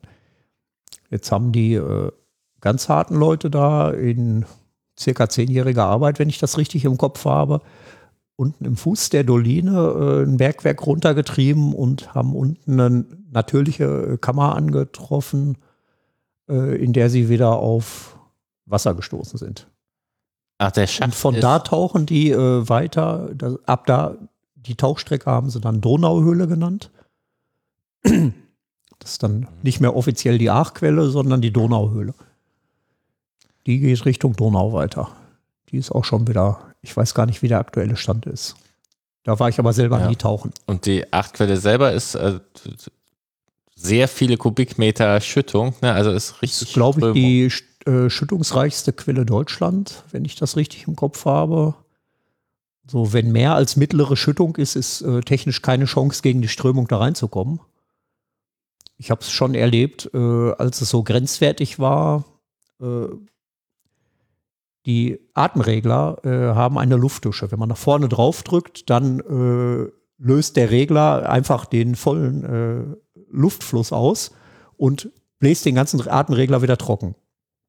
Ist super praktisch, wenn man äh, einen Regler äh, Problem mit dem Erstregler hatte oder die erste Flasche soweit leer geatmet ist und man auf die zweite wechselt, dann steckt man den in den Mund, dann ist erstmal der Regler voller Wasser. Raustrinken will man das nicht, dann drückt man kurz auf den Knopf, dann wird das rausgepustet. In der Aachquelle war der Wasserdruck so hoch, dass der diesen Knopf ausgelöst hat. Dann bläst der Regler frei ab. Das heißt, die Luft äh, aus der Flasche strömt da voll raus, kühlt sich dabei so ab, dass die gesamte Technik einfriert und die Flasche dann ruckzuck leer ist. Also da kann man, konnte man nicht mal mehr atmen. Wenn man den Kopf seitlich gedreht hat, strömte das Wasser hier rein und hat komplett den Regler und damit auch den Mund geflutet. Äh, ich habe es dann rückwärts geschafft. Wenn der Atemregler im, im Windströmungsschatten meines Körpers war, dann funktionierte die Atmung. Man durfte nur den Kopf nicht zur Seite drehen. Also Achquelle ist was ganz anderes. Äh, Man hat auf jeden Fall Strömungstauchen dabei. In manchen der Gängen zieht man sich wirklich an, an den Leinen durch die Höhle durch, weil man sonst gegen die Strömung nicht ankommt. Speziell im Eingangsbereich. Da wurden früher Leinen verlegt, Seile verlegt, Kletterseile. Äh, die sind innerhalb von Wochen oder Monaten an den Felsen durchgescheuert, weil die so in der Strömung flattern. Die verlegen jetzt nur noch Elektrokabel, weil die wesentlich abriebfester sind. Und selbst die scheuern, an, äh, scheuern häufiger durch. Und da wird auch unter Wasser tatsächlich äh, erweitert, gebohrt, ge gemeißelt oder so, oder? Hat es da nicht sowas Da erzählt? da gibt's eine Neben, da gibt's mehrere Nebenquellen.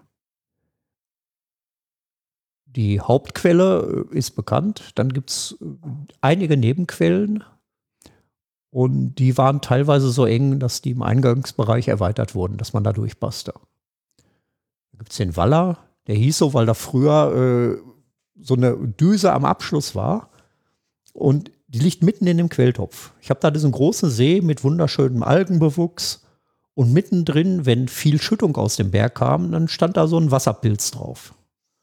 So. Weil das Wasser da richtig aus dem Boden senkrecht hochschoss. Die Spalte wurde so weit verbreitert, dass man da durchpasst. Die war anfangs halt so 10, 15 Zentimeter.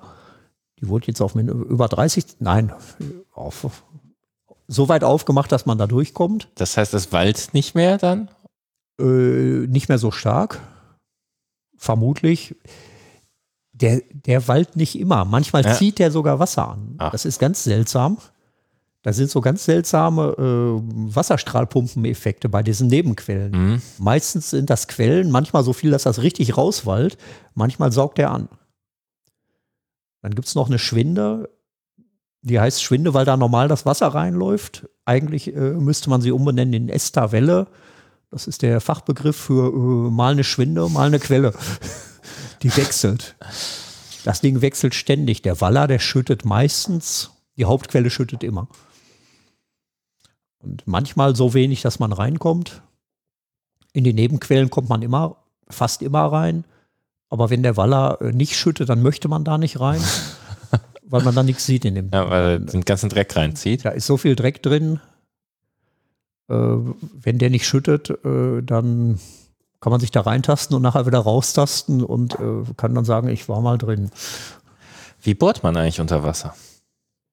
Äh, bohren ist relativ simpel. Da gibt es so ganz billige Druckluftbohrgeräte für 15, 20 Euro im Baumarkt.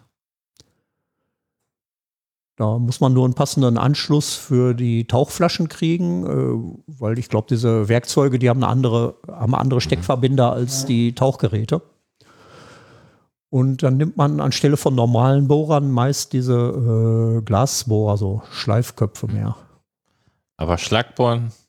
Schlagbohren, äh, es gibt eine äh, amerikanische Firma, die äh, auch äh, Akkubohrmaschinen also wasserdichte Akkubohrmaschinen herstellt. Im ARC-Projekt, die haben sich auch mal einen Trockentauchanzug für eine Bohrmaschine gebastelt. Aber inzwischen setzen die eigentlich für Bohrungen äh, nur noch die, diese Druckluftbohrgeräte ein. Das brauchen die da auch, wenn sie ihre Elektrokabel irgendwie festmachen wollen. Die müssen alles Löcher in die Wand dübeln, weil da sonst auch keine Möglichkeiten sind, Seile zu, oder Führungsleinen zu befestigen. Wenn die sogar durchscheuern. Ja, ich glaube, da haben wir ausführlich über das Tauchen geredet. Fällt dir noch was ein, was wir erklären müssen? Nein. Wo findet der? Ach doch, unser großes Werbevideo. Unser großes Werbevideo? Findest du das nicht? 2018 haben wir mal, äh, hatten wir mal wieder so einen äh, Einsatz am Russenbunker. Es ist damit zu rechnen, dass sowas bald nochmal passiert, weil der jetzt hier im Winter deutliche Bewetterung gezeigt hat. Und als alle Leute im Russenbunker nach Fortsetzungen gesucht haben, habe ich mich mit Steffi aufgemacht und hinten im lebenden Gang gesucht. Hab da auch prompt eine Fortsetzung gefunden. Äh, aber irgendwie fand ich den Einsatz so cool, weil äh, solche Bedingungen habe ich auch noch nie erlebt. Der lebende Gang endet hinten in einem gigantischen Schlammbad. Wenn man da drauf krieg, kriegt, sagt man so langsam wie ein Treibsand ein. Wenn man sich dabei aufrichtet, dann sackt man bis zur Hüfte ein und ist sich nicht ganz sicher, hat man jetzt genügend Auftrieb? Also schwebt man jetzt im Leben oder ist man jetzt unten gelandet? Ich hatte eine dünne Stange dabei, konnte so stochern und äh, bin mir ziemlich sicher, äh, dass in 1,50 Meter Lehmtiefe äh, fester Boden ist. Dahinter äh, sind wir als Nasensiphon in eine kleine Kammer gekommen, die unbekannt war. Und dahinter schließt eine Tauchstrecke an. Äh, leider gab es technische Schwierigkeiten, da drin zu filmen, weil äh, vorher muss man durch diese Lehmsuhle. Und bis man hinten ist, äh, ist das ganze bisschen Wasser, was da. Äh, anfangs hat man zehn Lehm und hinten geht das dann mehr so, so weicher Übergang von Lehm zu Wasser. Und hinten hat man dann richtig Wasser. Man konnte da anfangs ein Stückchen reingucken. Ich bin dann da wieder mit den Füßen zuerst reingetaucht. Insgesamt haben wir sechs Meter Neuland geschafft. Nicht spektakulär. Aber da kam mir die, die Idee, hier könnte man doch mal so ein schönes Video über Höhlentauchen in Nordrhein-Westfalen machen.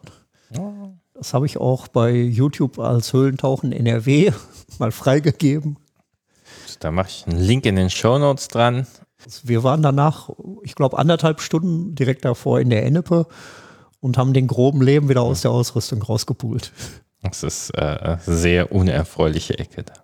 Das war mal lustig, aber ob ich da noch mal rein will.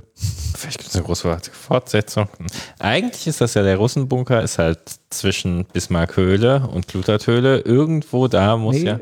Nee, nee, erst Russenbunker oder Russenhöhle, Russenbunker, äh, Bismarckhöhle, äh, Klutathöhle. Also der ist noch weiter westlich. Oh. Oh ja. Uhuhuhu, peinlich. Genau, der ist ganz am, am Ende, ne? Der ist äh, der erste, den man an der mich immer mit Russenbunker und Russenhöhle. Naja. Äh, Von einem der beiden habe ich auch ein Fotogrammetriemodell gemacht. Gibt, gibt ein tolles Buch über Höhlen des Klutertbergs, schlagt nach. Genau. Höhlen und Kast in Ennepetal. Genau, weil mit dem Plan, dem Originalplan der Bismarckhöhle gibt es ein Problem. Gerne wird auch behauptet, ich hätte den verschlammt, aber das ist, entspricht natürlich nicht den Tatsachen, weil er weg war, bevor ich überhaupt in den Verein eingetreten bin. Gut. Das war mein Interview mit Stefan Schild.